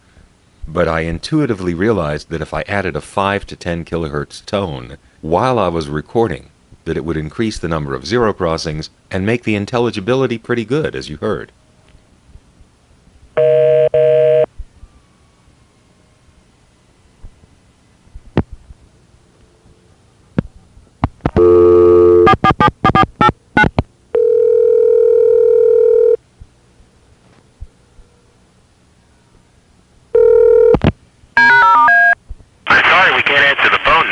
Leave your name and number at the tone.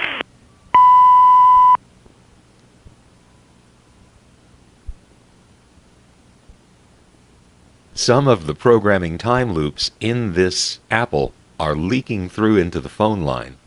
You can hear one after the voice announcement and again after the warning tone. I'm going to turn up the volume after this tone and see if you can hear it going ee like that.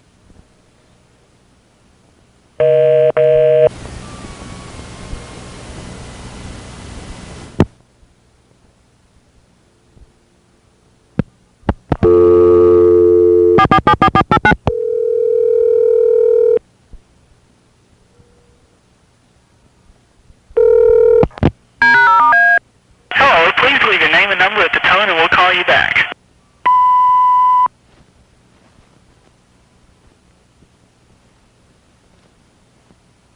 The little touch-tone ditty at the beginning is being played by the modem and is inspired by the Bell system's use of that exact same little ditty. In 1981, the Bell system was endeavoring to go into the voicemail business, although legally that proved to be too soon. In a minute, I'll show you what the Bell system's experimental voicemail sounded like.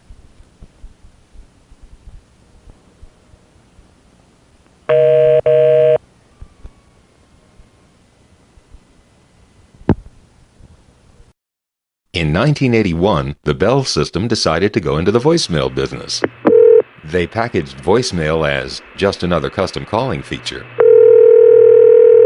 This is call answering. The person you're calling can't answer the phone right now. Please leave a message at the sound of the tone that includes your name and telephone number.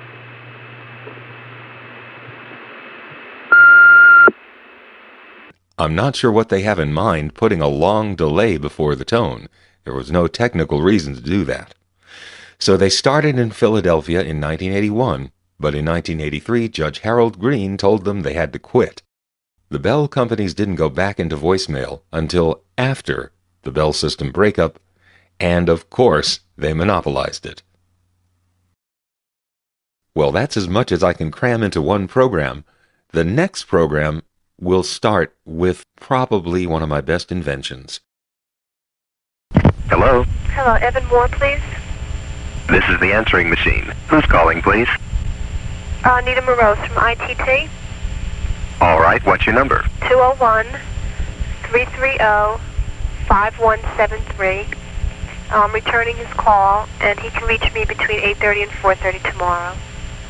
Thanks. Anything else? Uh, no, that's it.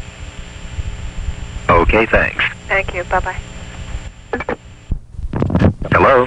Hello, this is Arjun. Is Evan there? This is the answering machine. Who's calling, please? Oh, this is Arjun. All right, what's your number? 758 0615. Thanks. Anything else? Yes. Uh, I'll have an answer to the name of the hotel by tonight at 8 o'clock. I have somebody calling me from Houston. All right. Anything else? No, that's all. Okay, thanks. Bye. Bye. 429. Hello? Hi. I'm calling for um Evan Moore. This is the answering machine. Who's calling, please? Um, this is Gina. All right, what's your number? Um, seven three three three three four three. Thanks. Anything else? No. Okay, thanks. Bye. Bye. 610. This is George, my invention of 1981. It was fully up and running in the fall of 81, although it didn't sound that good because I didn't have a proper analog to digital converter. Initially, I had to record the outgoing announcements in a kludgy way using the Apple's cassette input. The feature of calling the time and recording that on the tape was added in 1983, as was the higher quality outgoing announcements. But the overall algorithm to appropriately respond to callers and get them to leave their name and number was there from the beginning. Here's the way it sounded in 1981. This is the computer speaking. I decided to use the term answering machine instead of computer when I re recorded the phrases. Here's 1983. This is the answering machine. That's how it sounded on the incoming message tape, which did have some extra distortion. Here it is over long distance. This is the answering machine. Who's calling, please? Now some more from 1983. Hello? Evan Moore, please. This is the answering machine. Who's calling, please? Jeff McDonald. All right, what's your number? 458 4927. Thanks. Anything else? No, sir. Okay, thanks. Bye. Bye. Hello? May I speak with Evan Moore, please? This is the answering machine. Who's calling, please? Uh, this is Dr. Finkel's office. All right, what's your number? 449-3744. Thanks. Anything else? Calling to remind me as an appointment Monday at 12 noon. Okay, thanks. Thank you. Bye. 945.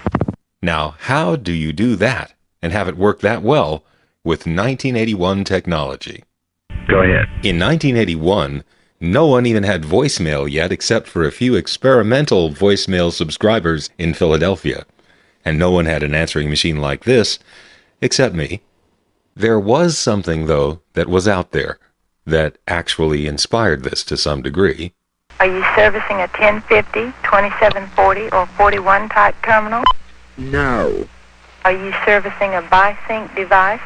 No. I think normally it'll work Repeat. for you. Please say distinctly yes or no. Right, that invention. Please repeat. Answer yes or no. Shut up. Anyway, that invention did understand yes, no, and digits. George, however, did not try to understand speech. It was listening intently, however, dynamically timing the caller's talk bursts to decide what to say and how fast to come back and say it.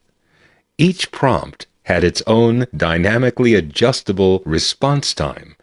So, for example, at the hello prompt, Hello. George, once it detected some speech, was all set to come back with This is the answering machine. Who's calling, please? fairly quickly, making it sound natural. However, if the caller talked past a certain amount of time on the hello prompt, George would go into a different mode, assuming the caller intended to leave a complete message right at the first prompt. At that point, George would no longer attempt to sound natural and would instead allow the caller to pause long periods of time before finally coming back and assuring the caller that if he wanted to record more, he could. Here's my friend Steve demonstrating this feature for someone. Hello. Oh crap, it's that answering machine again. God, I hope it doesn't put me through all that rigmarole with all the questions and all that stuff. Mean, all I want to do is just say that it's Steve and Evan. When you hear this, please call me, okay? This is the answering machine. I'm recording your message. Go ahead. Well, that's refreshing. I'm glad it's not so difficult. I guess that's really all.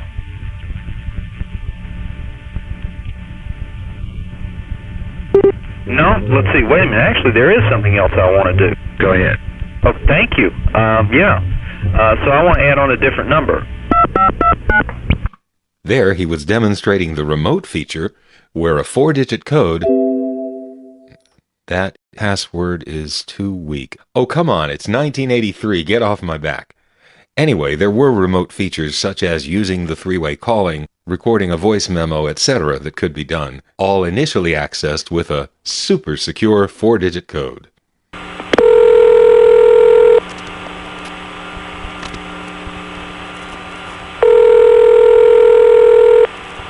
Hello. Hi there. This is the answering machine. Who's calling, please? It's me, calling long distance. All right, what's your number?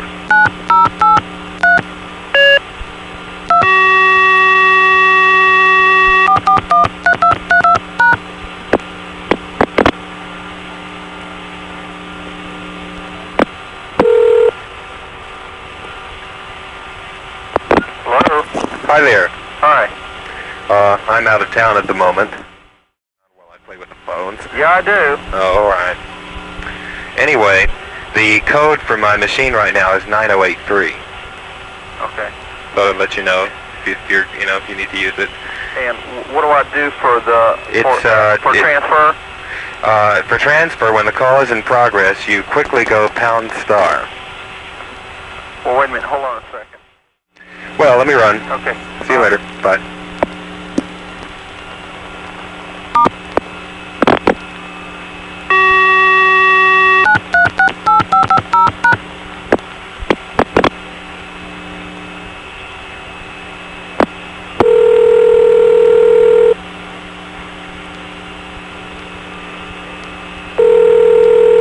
Good afternoon.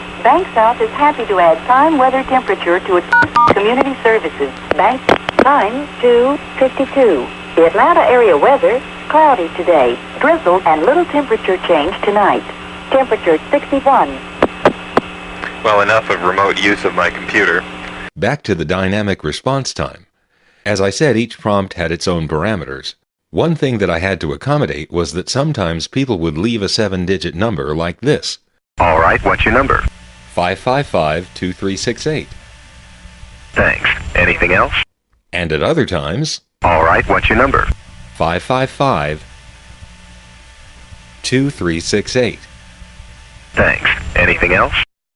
In order to sound natural under either case, and, God forbid, not cut someone off after they've only given three digits, George would accommodate that potential long pause in the delivery of a phone number by starting out with a long response time, and then after the caller had blah blah blahed enough to have gone beyond the first three digits, it would cut back the response time so that no matter how the number was spoken, it would come back with a very reasonable sounding Thanks. Anything else?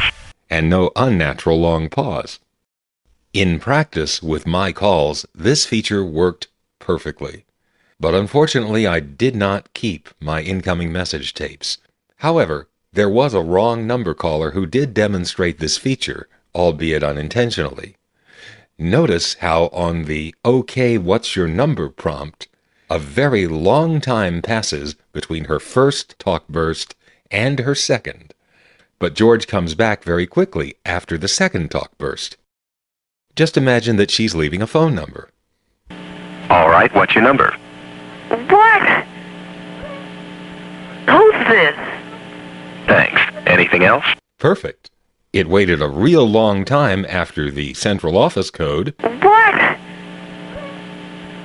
but when she gave the last four digits, it came back with natural timing. Who's this? Thanks. Anything else? See? Hello? Where the fuck are you? This is the answering machine. Who's calling, please? I know, I didn't make a reservation, so I can't expect to be able to reach you. Bye. 735. The feature of recording the time after each message was added in 1983 using the George technology. After finishing with the caller, George would turn off the tape and call up the Weathercron time number, notice when Fred Covington started talking, and then wait for the appropriate pause in his speech to turn on the tape recorder just to record the hours and the minutes.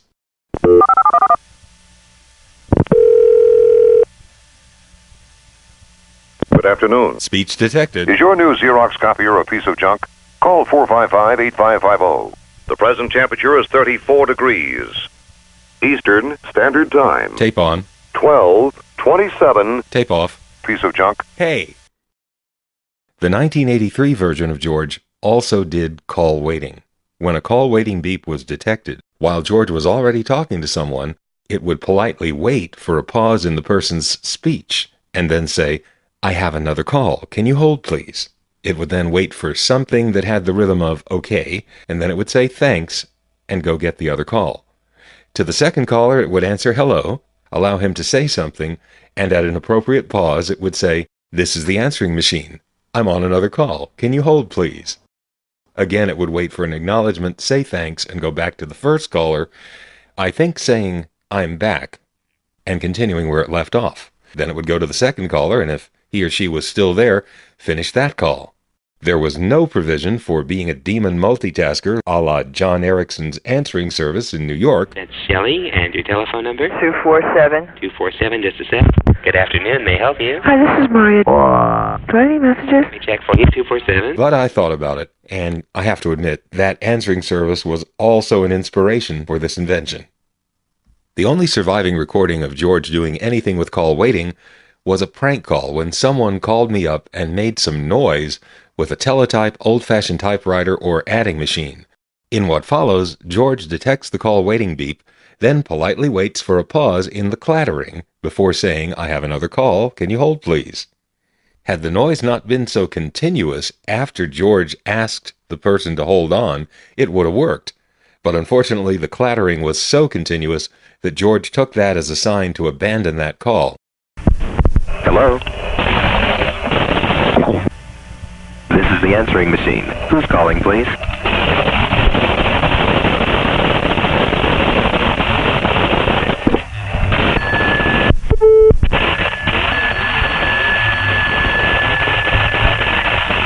I have another call. Can you hold, please?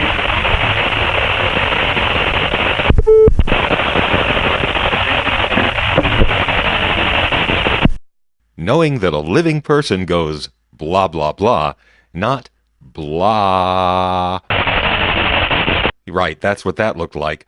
George abandoned that call and took the other one as a fresh call. Can't play that one for you because the tape is just in too bad shape.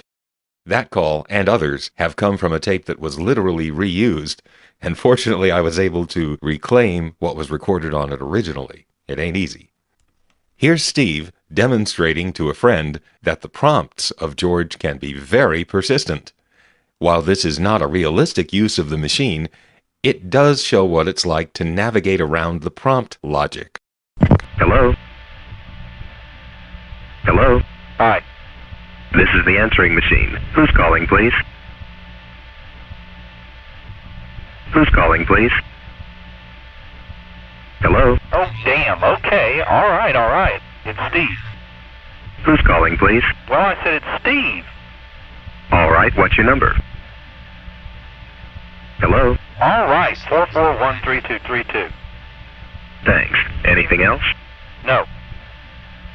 Okay, thanks. I don't like talking to answering machines. Bye.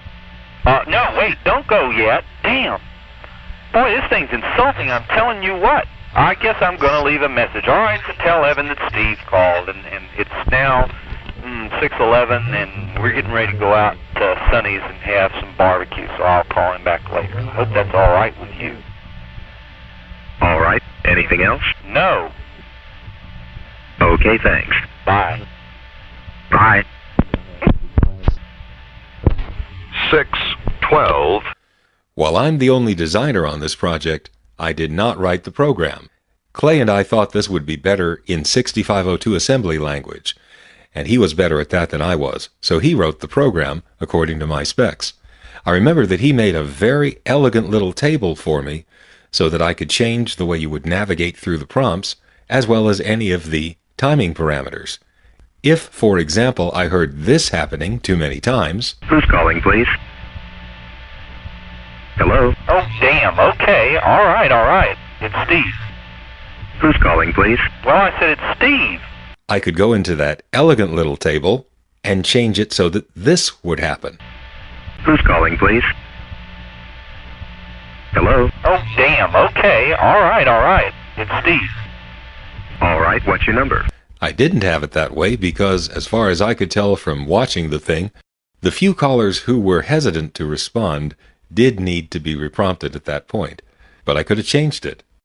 Thanks to Clay's making the program so neat and elegant, it was easy for me to tweak everything to near perfection. And frankly, there really wasn't that much that needed to be changed, just a few things here and there. As an example, in the earliest incarnation of George, the prompt that it gave when someone left a very long message on the hello to tell them to continue recording if they liked turned out to be inappropriate, so I changed it. Here, Les takes advantage of the feature and then comments on the inappropriate prompt at the end. Forgive me, but I'm going to have a little fun with Les's incoming message. This particular splice up was done around 1982. Hello? Clay, I've decided what I want to do. Um, I want to make the delete key operate in such a way that if you push it down, it, it goes back one character, and then if you hold it after about a second, it goes delete, delete, delete, delete, delete, delete. You know what I mean? Like a backspace.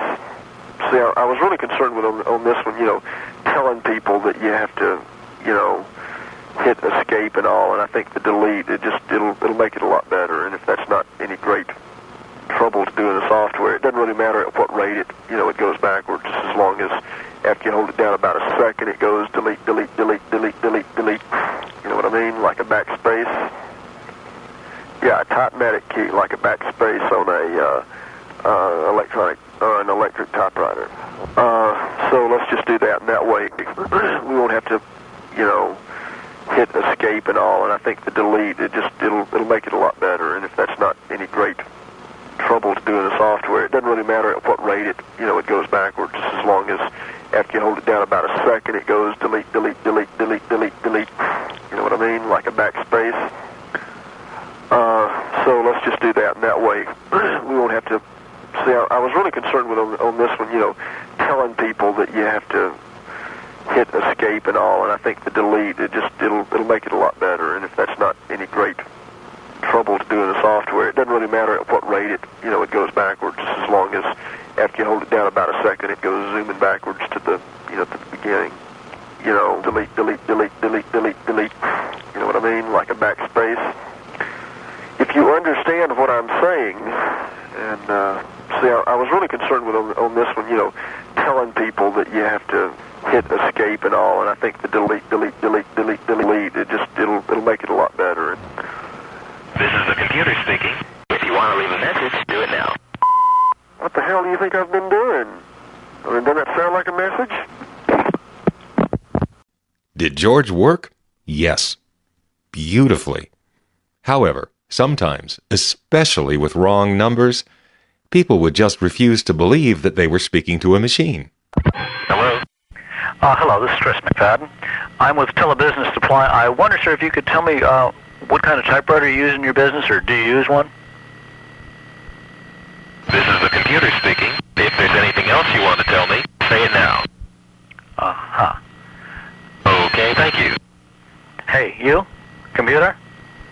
Bye-bye now. You too. Uh, n- nice way to get rid of a salesman, although I'm not interested would work too. Bye-bye. Thank you. Bye-bye now. Hello? Hello, can I speak to Robert? This is the answering machine. Who's calling, please? What? All right, what's your number? What? Who's this? Thanks. Anything else? No, it's somebody saying this is the answering machine. Can I help you? What is your name? I said, what? Well, can I have your number? I said, who is this? Thanks for calling. I'm stupid. Hello? Hello? All right. Anything else? Is he saying, all right, anything else? Okay, thanks. Wait a minute, hello? I'd like to speak to Robert. All right. Anything else? Yeah. Hold on, all right? Okay, thanks. Bye. Wait, no, no bye. Hold on, okay? All right. Anything else? Hello? Hello? Okay, thanks. Hello? Hello?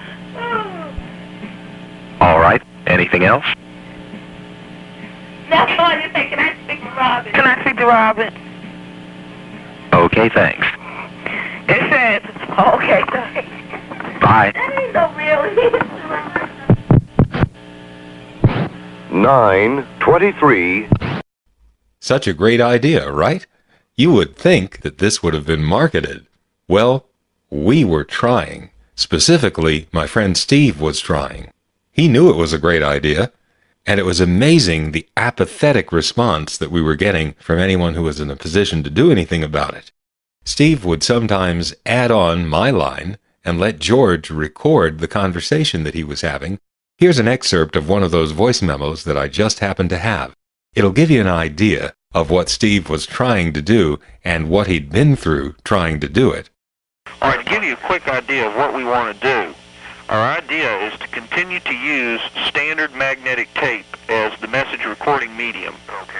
And I think it's fairly obvious. The technology to make it cost effective to use the hard disk for incoming messages when you've got essentially a Vox recording scheme and they could talk forever, it just ain't practical. That's true. And people who think they're going to sell a, make a fortune selling a message call and forward system in a store and forward system using a hard disk on an IBM or I think full of shit as a Christmas turkey. Yeah, It is not cost effective to tie up $3,000 worth of hardware for 20 seconds worth of speech.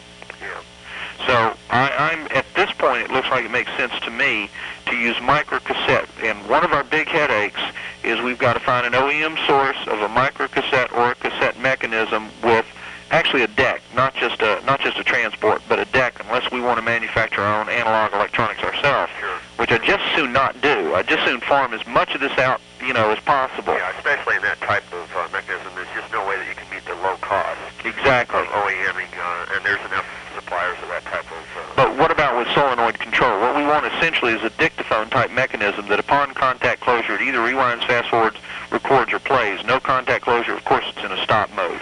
Course, that a little bit of research, but I don't think that you have any difficulty finding a supplier. All right, we got to find it at a low price. Uh, what we eventually want to do with this, Steve, what we want to get it to, is an RS-232 uh, interfaced outboard box about the size of, say, Hayes's uh, chronograph that was a flop. But something small, sexy. Since it's going to have to have a clock chip on it, we may as well put a, you know, a display on the front of it that indicates the time and shows you the status that the device is in. On the front panel, and uh, you know, a few lights that do something to make it sexy, make it sleek looking, have the cassette or micro cassette in it, and then just have it RS-232 at 19.2 kilobaud.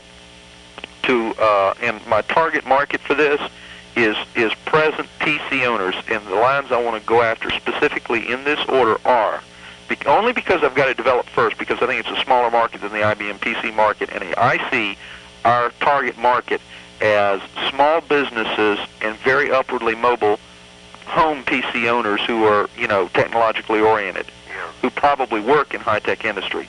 I don't think this is going to be everybody's got to have one. But I do think all small businesses might buy them, and I think that a lot of people who work out of their home, you know, that kind of thing, will definitely want. I think there's an enormous market. I just don't have my hand on on any really, really good demographic research regarding Yeah, our target going to be market. one of my questions. Uh, it sounds like a good idea to, obviously you, and to, so far I'm favorably impressed as well, but have you performed any kind of market research so far? No. To, let me handle that question with you right now. At this point, what we're searching obviously for is not only hardware hackers and some software hackers, but funding. I've gone through ATDC, and they came up cold because at this point, Steve, the entrepreneurial element is missing. I do not have a commitment to master what is necessary to be the CEO of this company. Mm-hmm. I'm just not interested. I'm interested in turning that over to someone else. That's fine. What are they asking for? What they want is either a, a, a coherent business plan, which there are a thousand questions on the Arthur Young Company suggested outline for a new high technology business plan that I can't answer. That's that's interesting. I wondered about that uh, ATDC outfit, how they were going to go about doing their their thing. They have, they have, uh, uh, it's just a debacle. You'd have to talk with Evan to appreciate it because I'm so on it about them that I, when I tell you about it, all you hear is my emotional taint with them. But they have consistently behaved contrary to their stated purpose for being. Yeah. Uh, I, I had an interview with Mark Zwecker and with uh, the head of it, Jerry Birchfield.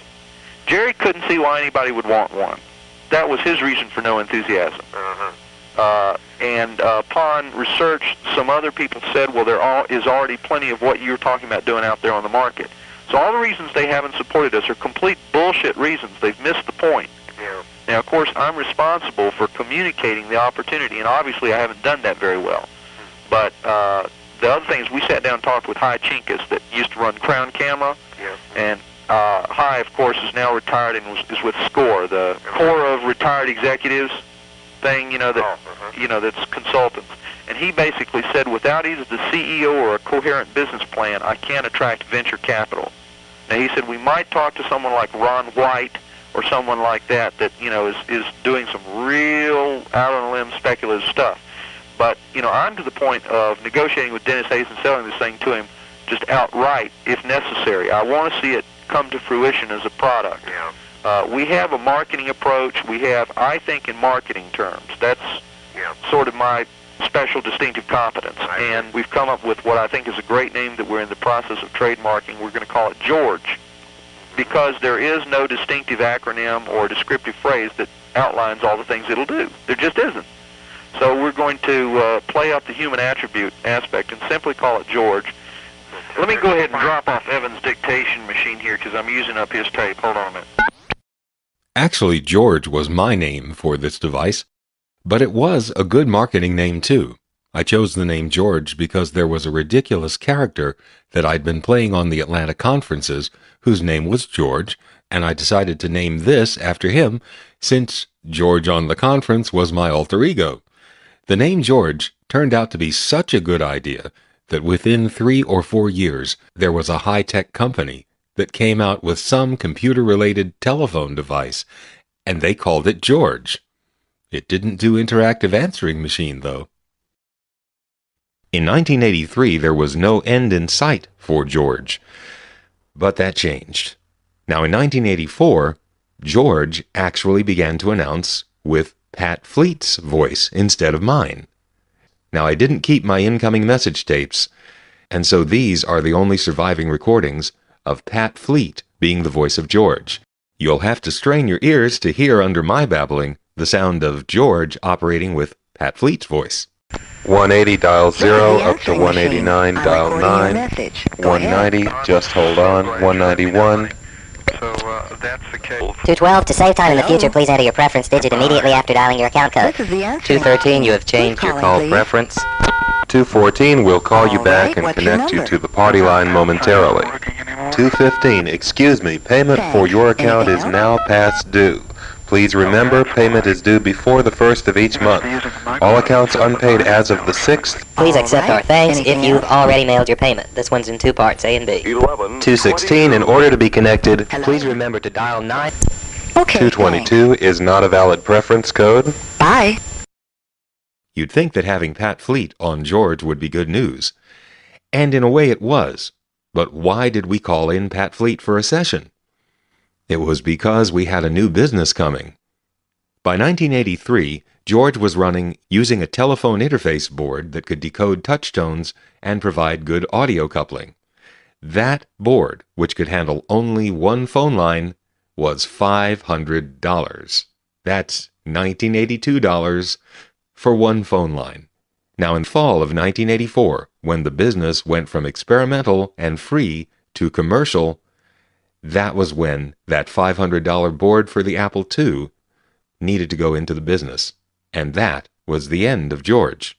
But there was also another reason, a technical one, that George could not have continued in its existing form through the 1980s. And it had to do with the fact that George listened to the phone line using the Apple cassette input. The cassette input was designed for loading programs for cassette tape, and the only thing the cassette input could detect was zero crossings. Therefore, it allowed George to hear the phone line, but only in terms of sound or no sound. There was no ability to detect relative levels of anything. There was no way to distinguish between blah blah blah and background noise. Now, the good news for the early days of George is that everyone, and I do mean everyone, was using a telephone with a carbon mic. If you go back and listen to all of the recordings of people using George that are in this program, every one of those people is calling from a carbon mic telephone, be it Princess 500 set, 2500 set, Trimline, they all have carbon mics. Now, around 1982 83, new telephones, not made by the Bell system, began to come onto the network. These new telephones didn't have carbon mics. They had condenser mics, or something like it.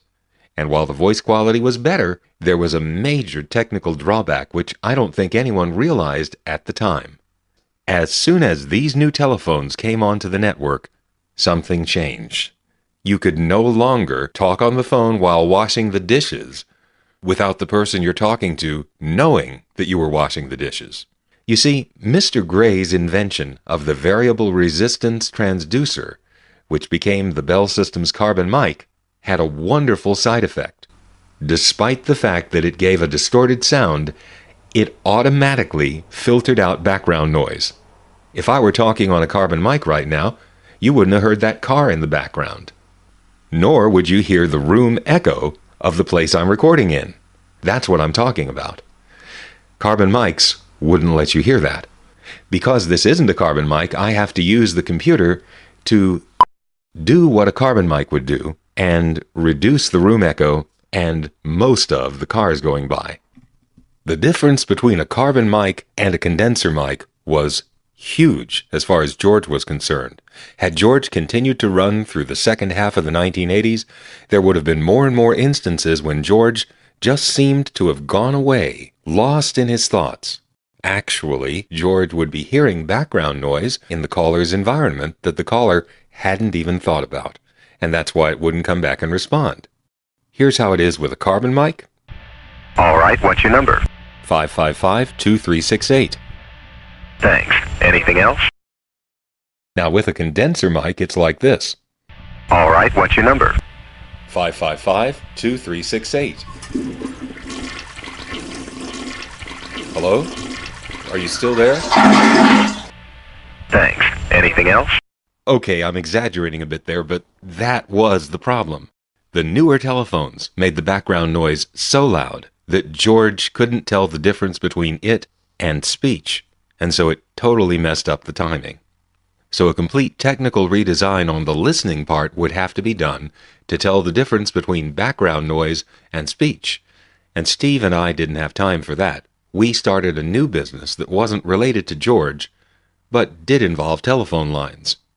Meanwhile, I got a great new disco job around the time that our business came online, and so George kind of disappeared from our consciousness.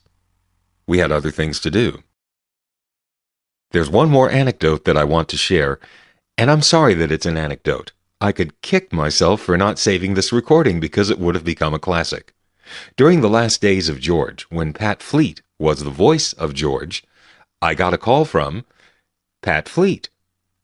Though I don't have the tape, I do remember exactly how it went. Hello? Hello? Is Evan there? This is the answering machine. Who's calling, please? Well, it's Pat Trumbull. All right, what's your number?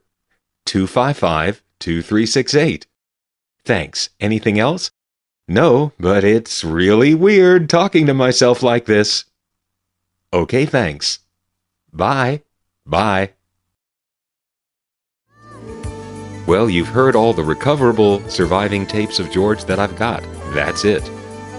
There are more of our exploits from the early 80s, including the beginnings of that business, coming up in following episodes.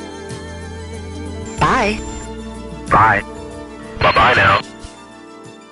Think normally it'll work for you. We're sorry. Your call cannot be completed as dialed. Please check the number and dial again. So pretty much, uh, I, I enjoyed. Uh, I really enjoyed being a telephone phreak when I was young. Uh, when I was younger, and uh, hopefully, does that gave you a little bit of insight, or maybe a lot of insight, because it's been what a couple hours. Uh, I told you to get a hot chocolate or a, latte, and I'm sure you've paused it a few times. But uh, that's that's that, right? So that's what we were playing around with uh, when when I was younger, uh, and I wanted to share that with you. And so, with that said, we're going to go ahead and wrap up show 107. Uh, and uh, be sure to check us out on the web, uh, hackers.xxx. Uh, where uh, check us out on Spotify, iTunes, all of that stuff. You know, the modern era of content delivery. And uh, be sure to, uh, you know, I don't know, try to, you know, use your skills for something good, right? Smile at someone, try to help them. Uh, and um, you, you, know, one more thing. Uh, I think I've spoken about it previously. Uh, it's I've mentioned about uh, a YouTube channel called Grandpa's uh, Kitchen, and um, yeah, and and yeah, I, th- I, think you can you can find that episode a few episodes back. But um, he had a YouTube channel. Uh, they fed orphans. It was it was just uh, amazing uh, what they were doing. And uh, so he recently passed away. Uh, you can search for it. It's called Grandpa's Kitchen. You can see the whole you, you know what happened and all of that. But uh, certainly he he will be missed uh, because uh, one of the things that he taught uh, was to always smile at people and to love people, to care for people, and to share with others. And that's what I'm encouraging you and always will to love, care, and share. And with that, now I can get out of here, right, and get on with my morning because now it's what like five thirty. All right, I'm getting out of here. I think the sun's about to pop up. I'm uh, gotta, get out of here. Uh, I'll see you guys again for show number 108. And until then, take care of yourself uh, and please use your skills for something good. Talk to you later. Bye.